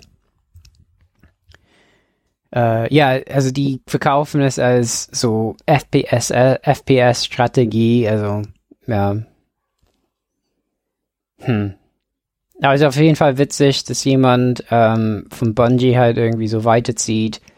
Ähm, in Seattle halt haben die da den Entwickler aufgebaut und ähm, das ist auf jeden Fall zurück zu, zu, zu klein, zum kleinen Team und so.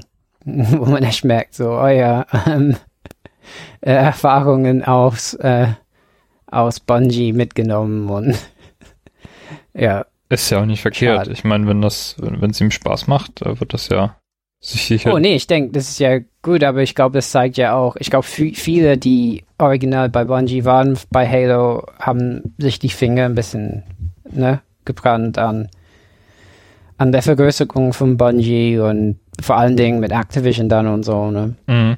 Ja. Ja. Ähm, und kann verstehen, ja. Ja, das soll 2020 rauskommen. Ja, das habe ich mal gespielt. Ähm, gehörte zu den eher neueren Sachen. Ähm, ja, hast du noch irgendwas, was du von den Sachen, die ich gespielt habe, nee, da habe ich eigentlich alles durch. Hm. Ähm, ich habe auch viele kleine Sachen gespielt. Ähm, ist dir da irgendwas ganz besonders hängen geblieben? Ja, ich meine, ich werde auch, also ich würde sagen, äh, viele Eindrücke werde ich noch für Daily D-Pad hochladen. Ne? Ähm, man muss auch sagen, ein Trend für mich dieses Jahr war, dass Nintendo wirklich Indie-Freund geworden ist. Ähm, die meisten sagen eben jetzt PC und Switch und dann die anderen Konsolen vielleicht danach. Mhm. Ähm, und das heißt, diese Hürde der Nintendo-Zertifikation scheinen viele jetzt einfach zu nehmen, obwohl das früher als ganz schwierig galt, ne? Also ich glaube auch nicht, dass es super einfach ist, aber die Switch ist echt so die Plattform geworden für Indies und das heißt, viele Sachen, die ich auf Daily Depart beschreiben werde. Also ich war ja bei, also ich fand den polnischen Stand echt beeindruckend. Und da habe ich viele kleine Spiele äh, angezockt mit dem Entwickler neben mir, die ich bei Daily Depart beschreiben würde. Ähm, aber äh, so in so, einem so einem Sammelartikel vielleicht. Ähm, da äh, fällt es mir schwer, äh, im Moment so eins herauszugreifen. Aber viele von denen kommen ja noch auf die Switch auch, was echt cool ist. Aber eine macht, Sache, die. Ja. Hm? Bei der Switch macht mir halt immer Sorge, dass die Titel einfach untergehen, weil da mittlerweile so eine Flut an Titeln erscheint und ja. der Store einfach nicht, nicht dafür ausgelegt ist, ähm, einfach nur so als Datenbank zu dienen, die du nicht vernünftig auslesen kannst. Also da fehlt irgendwie so eine ja, Redaktion, die da, die da irgendwas macht, aber das haben wir hier im Podcast auch schon häufiger kritisiert. Es tut sich leider nichts. Und das finde ich ein bisschen ja, schade. Also ich weiß auch nicht, wie die, ja, wie die damit umgehen. Aber das ist auf jeden Fall ein bisschen bestimmt ein Problem. Also gerade eben, wenn noch mehr Titel. Ähm, Ukulele 2 habe ich angespielt, ist aber unter Embargo. Aber äh, wie, wie die Videos schon, also Digital Foundry hat auch ein Video vorgestern gepostet. Das ist 2D jetzt. Mhm. Ähm, ja, es ist auf jeden Fall anders. Ne? Also ich glaube, die 3D-Variante kam auch, also wir haben das beide äh, unterstützt, oder? Als Kickstarter. Ich auf jeden Fall. Nee, ich nicht. Ja. Und ja, ist ein bisschen, also äh, beim ersten haben die echt die haben halt Banjo und Kazooie oder so genommen und wirklich zu viel einfach gemacht. Also das ist wirklich, hat alles von Banjo, also vor allen Dingen Banjo Tooie, wo einfach zu viel zu tun war, ähm, war bei Ukulele 1 und wie die sagen, Ukulele 2 nimmt Einfluss eh von Donkey Kong Country. Mhm. Ja, und da schreibe ich auf jeden Fall, wenn, wenn ich darf, schreibe ich auf jeden Fall was darüber. Ähm, ähm, aber Videos sind da und die, die, Videos, die da sind, sehen echt schön aus. Ähm, und sonst, ähm, mein Highlight war eigentlich ganz unüblich für mich, nicht so wirklich so ein Spiel, Spiel, Spiel, sondern das war so eine Mischung aus Medien. Also ich war ähm, beim Tschechisch, also äh, also beim Stand der Tschechischen Republik irgendwie so, hatte einen Termin für ein Spiel. Das heißt Soboda 1945, also buchstabiert S-V-O-B-O-D-A. Ähm, ich denke, der hat es auch an, an, an, angliziert ausgesprochen für mich. Ich weiß nicht. Ich kenne mich mit der Phonologie äh, da nicht aus, äh, zu meiner Schande als ehemaliger Linguist. Ähm, aber das war ganz spannend. Das ist so ein Spiel darüber, über die Zeit nach dem Zweiten Weltkrieg wo eben die Russen kommen und, und ja, die, die, die äh, Nazi-Besatzungs, äh, äh, Besatzung halt ne, abzieht ähm, und die äh, einheimische Bevölkerung quasi zurückkommt. Äh, ja, die Sudetendeutschen werden halt irgendwie auch nach Hause geschickt und so Sachen, ne? Und äh, die haben halt schon ein Spiel derart gemacht, das heißt Attentat 1942 ist schon auf Steam. Und das ist eine interessante Mischung aus Archivfilm, äh, also zum Beispiel, wenn man das Spiel startet, dann sind so, ist das halt Archivfilm läuft über die Zeit. Und dann haben die mit Historikern zusammen Interviews gebaut mit Schauspielern, aber die Historiker haben halt äh, ihre Quellen genommen für die Antworten und dann kann man Fragen äh, im Interview zu klicken, ja, was man fragen will. Ähm, und wenn man dann ein Bild bekommt von der Erinnerung der Person an bestimmte Ereignisse, dann kommt das in so eine Art Comic. Also es ist eine Mischung aus Medien. Und in Soboda äh, 1945 war das Thema, dass man zurückkommt als ein Historiker in so, eine, in so ein kleines Dorf und eine Schule soll abgerissen werden. Das ist aber ein historisches Gebäude. Und dann stößt man darauf, dass, äh, also man macht so eine Kiste auf und da ist ein Bild vom eigenen Opa und irgendwie, das heißt die eigene Familiengeschichte ist, äh, hat irgendwie äh, das was damit zu tun.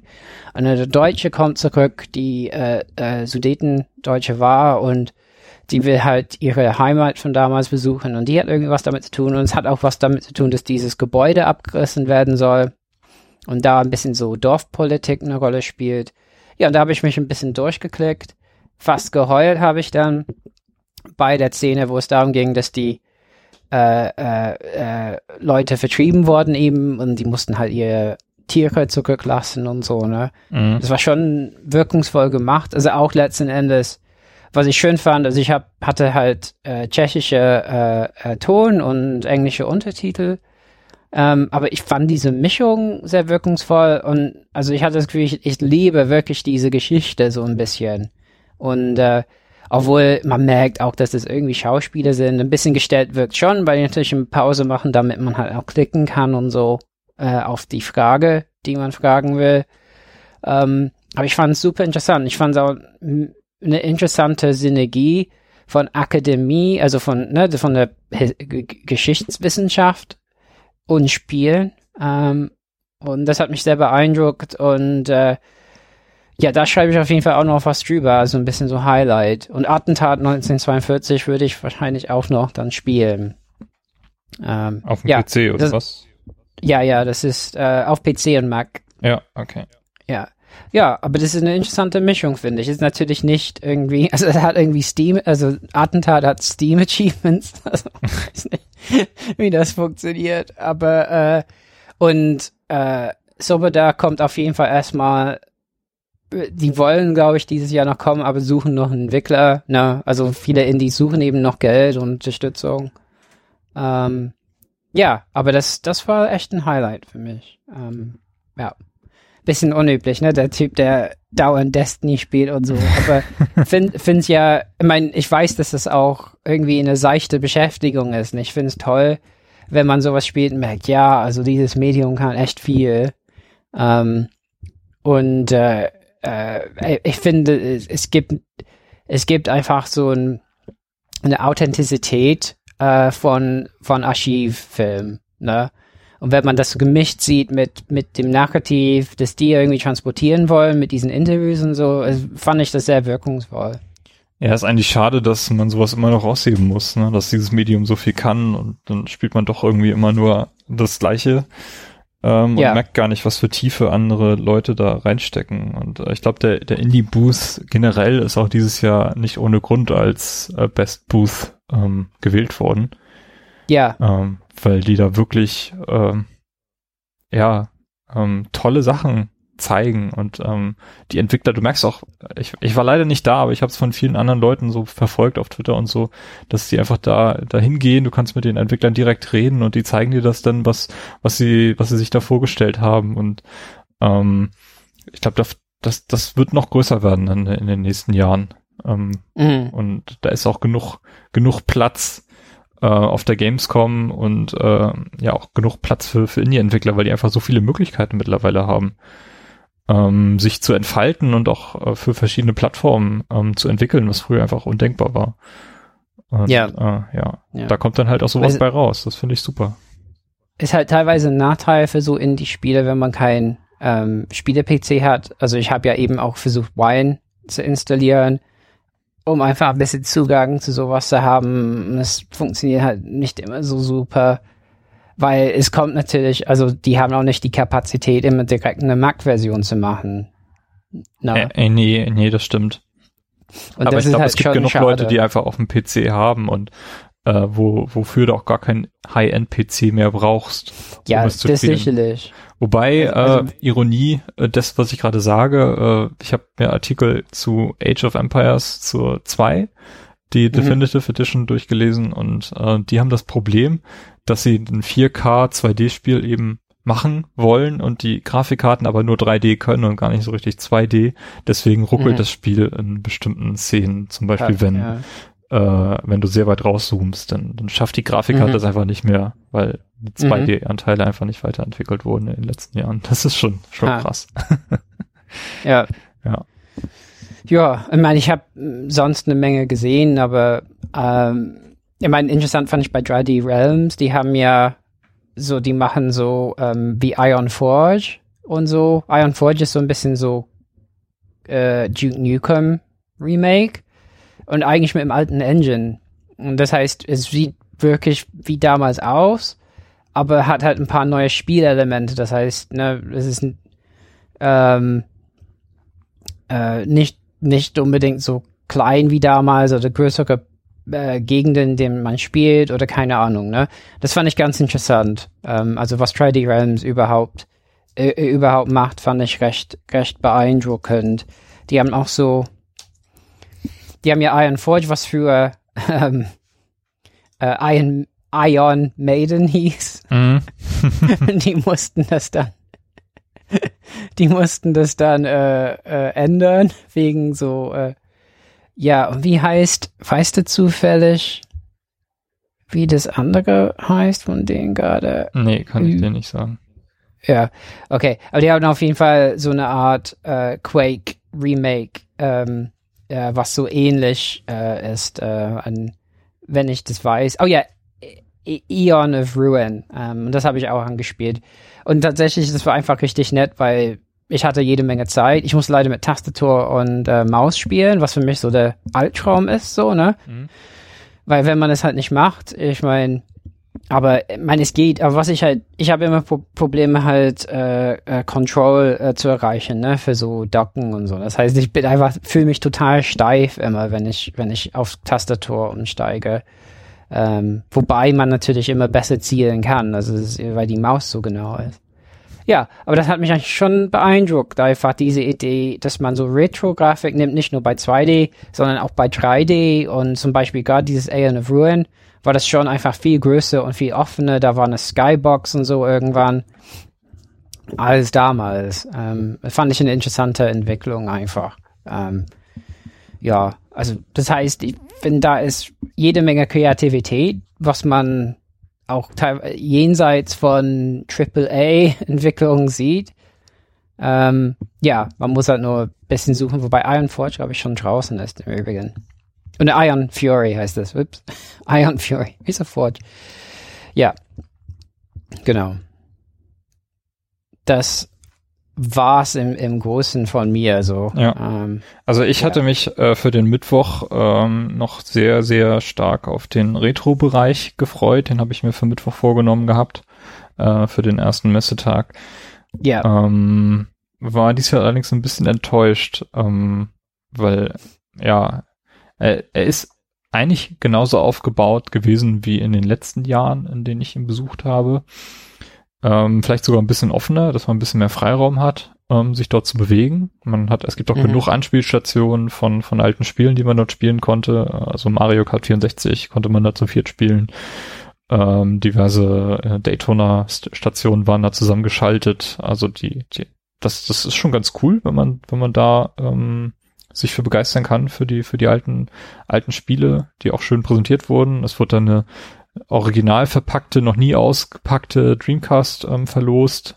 Ähm, an der Verlosung konnte ich allerdings nicht teilnehmen, weil äh, ich an dem an der Auslosung schon schon abgereist war. Ähm, aber irgendwie fehlten mir so ein bisschen die Ausstellung. Ähm, also ich mhm. fand das immer sehr cool, wenn da ähm, Vitrine neben Vitrine steht, wo irgendwelche alten Sammlungen präsentiert wurden mit, mit Hardware, die ich noch nie zuvor gesehen habe. So irgendwelche japanischen Einzelstücke von, von Gameboy-Systemen, die nur dort äh, erschienen sind, die irgendjemand alle zusammengetragen hat. Ähm, das war deutlich zurückgefahren in diesem Jahr.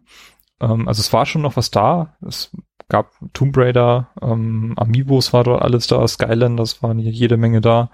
Ähm, aber irgendwie fehlte mir da so ein bisschen, bisschen der persönliche Bezug und ähm, das fand ich ein bisschen schade. Aber insgesamt ist das natürlich noch ein klasse Stand.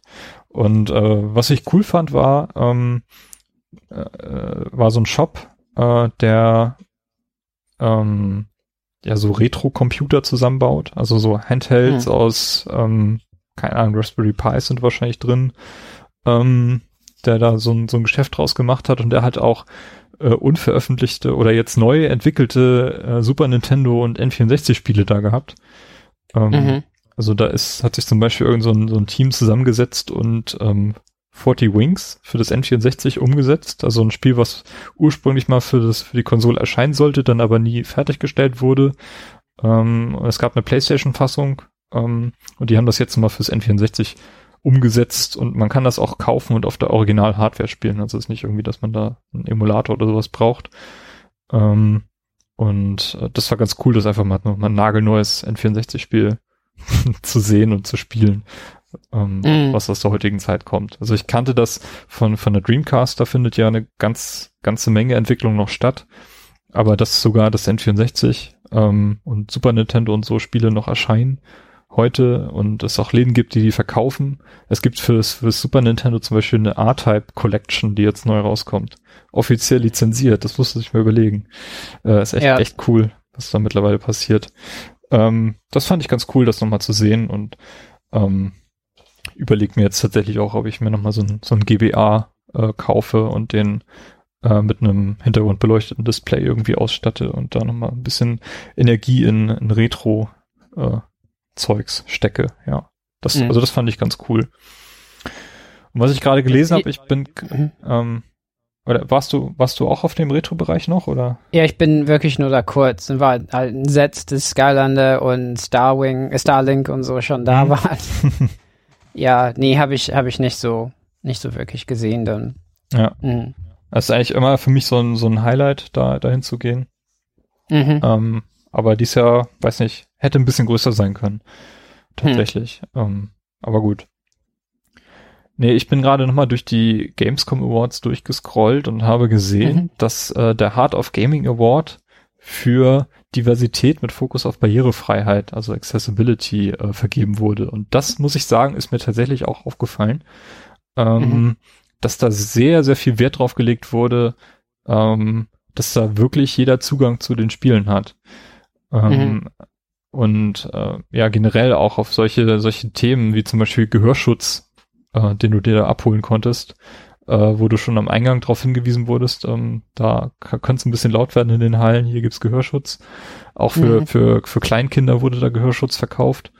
Ähm, mhm. Also solche Sachen und dann bei, gerade bei Microsoft ist mir jetzt aufgefallen, da waren an sehr vielen Anspielstationen auch diese äh, Accessibility Controller vorhanden, yeah. die man hätte nehmen können, ja. wenn man, wenn man damit spielen möchte oder darauf angewiesen ist. Mhm. Und ich habe auch von Leuten gehört, äh, die ihre eigenen Controller mitgebracht haben, die sie dann auch tatsächlich da anschließen konnten, um dann eben mhm. Spiele auszuprobieren. Und das finde ich ziemlich, ziemlich cool. Und generell mhm. ähm, habe ich das Gefühl gehabt, dass die, die Wege auch breiter gewesen sind. Also, dass er wirklich viel Platz äh, gewesen ist in den Hallen, um sich einfach vernünftig dort fortbewegen zu können. Zum Beispiel auch, ja. wenn du auf dem Rollstuhl angewiesen bist, dass du dann da problemlos durchkommst. Ja, ja. ja. Ja, ist schon cool. Also profitieren wirklich alle nur davon, wenn es nicht nur irgendwie eine demografische Gruppe ist. Auf jeden Fall, ja. Die daran teilnimmt. Ja. Ich meine, apropos Retro, haben wir ja beide die Sega Mega Drive Mini ausprobiert. Ah ja, stimmt, das haben wir auch noch gemacht, ja. Ich meine, das ist halt, also ich glaube schon, dass das von diesen Mini-Konsolen einer der besseren sein wird, ne? Ja. Ähm, ja. Da bin ich von ja, Gerade weil M2 ja. das macht. Ähm, ja, also die Emulation wirkte auf jeden Fall sehr gut.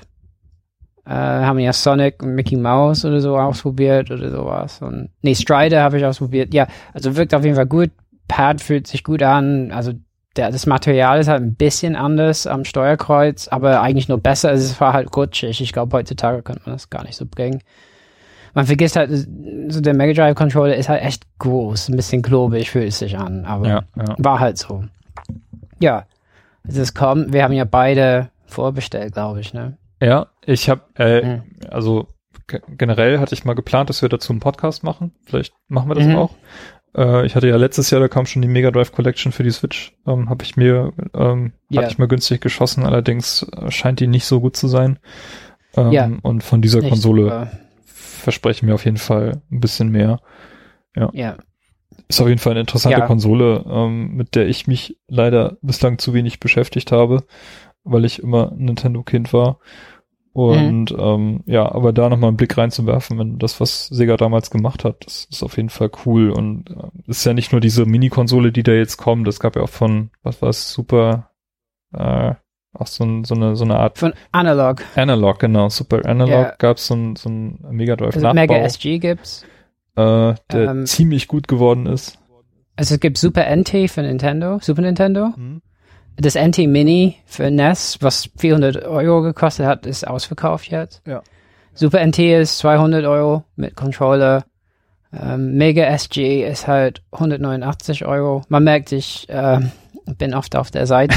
ähm, und dann ka kann man so einen 8-Bit-Do-Controller dazu kaufen. Also das, äh, das ist ja alles FPGA-Technologie, halt, das heißt, die Chips äh, nehmen letzten Endes die Architektur der Konsolen an. Ne? Also jemand macht diese Kerne, also macht einen Kern für Mega Drive mhm. und der, der Typ, der halt diese äh, Analog-Konsolen macht, ist halt irgendwie so ein Genie dafür.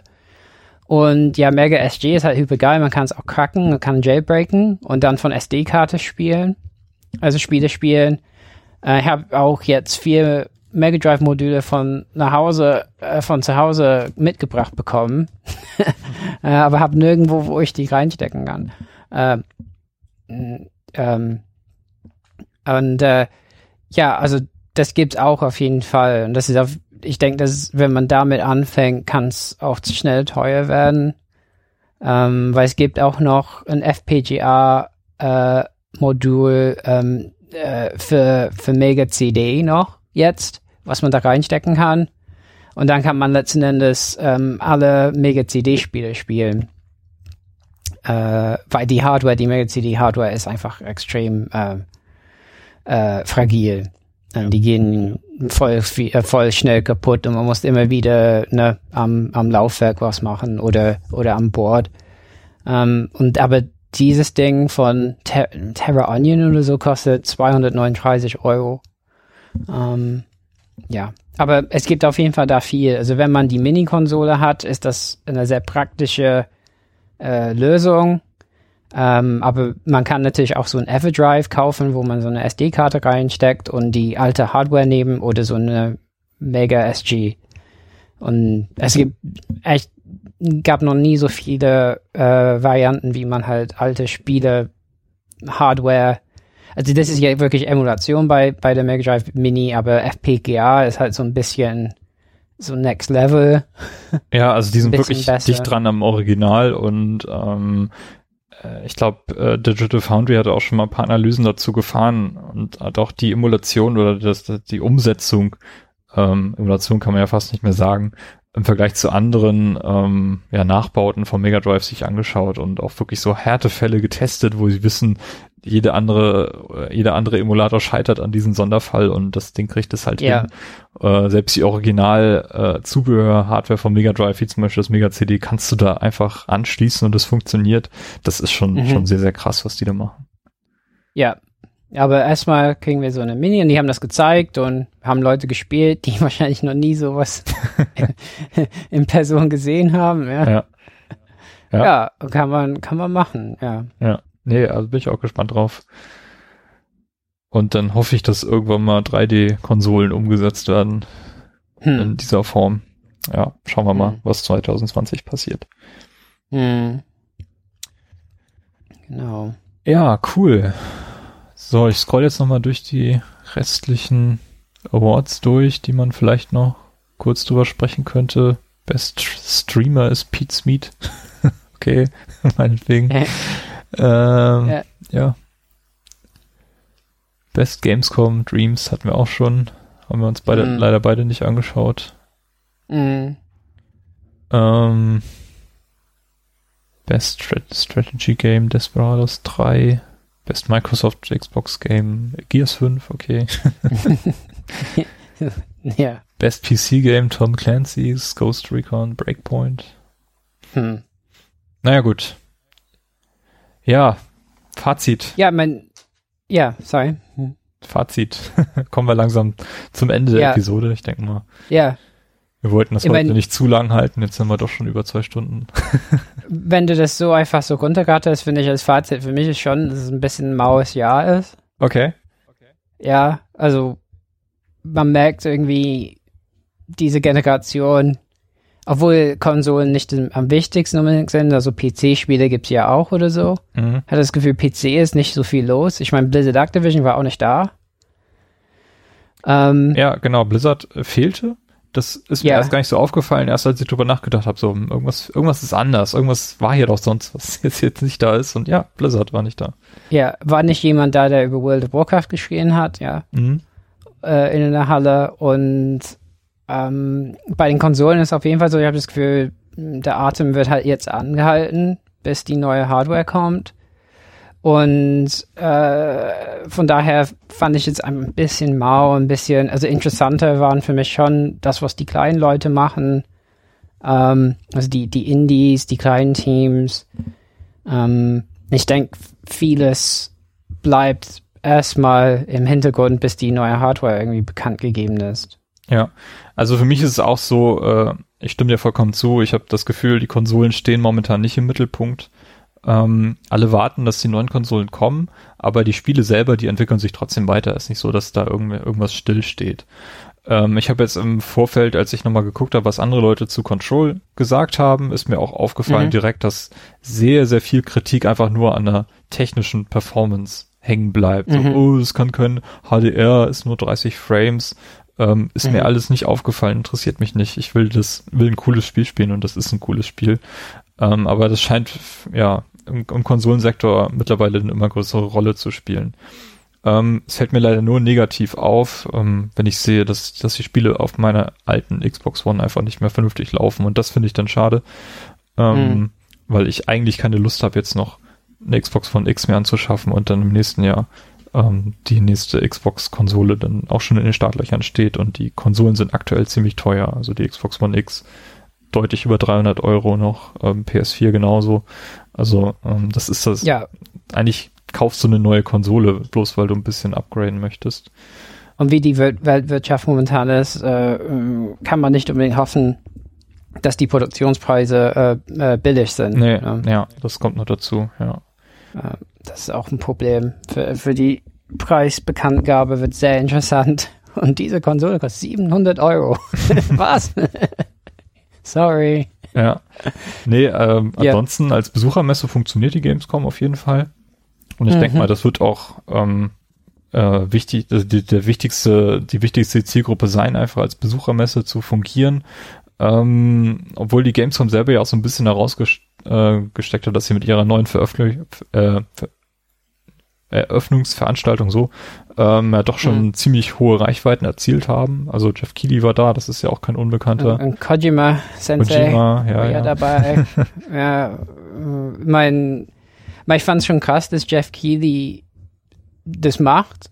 Ähm, und fand es auch witzig, wie er am Ende dann ganz stark Werbung für seine eigene Show gemacht hat. Die Games Awards, ja. Mhm.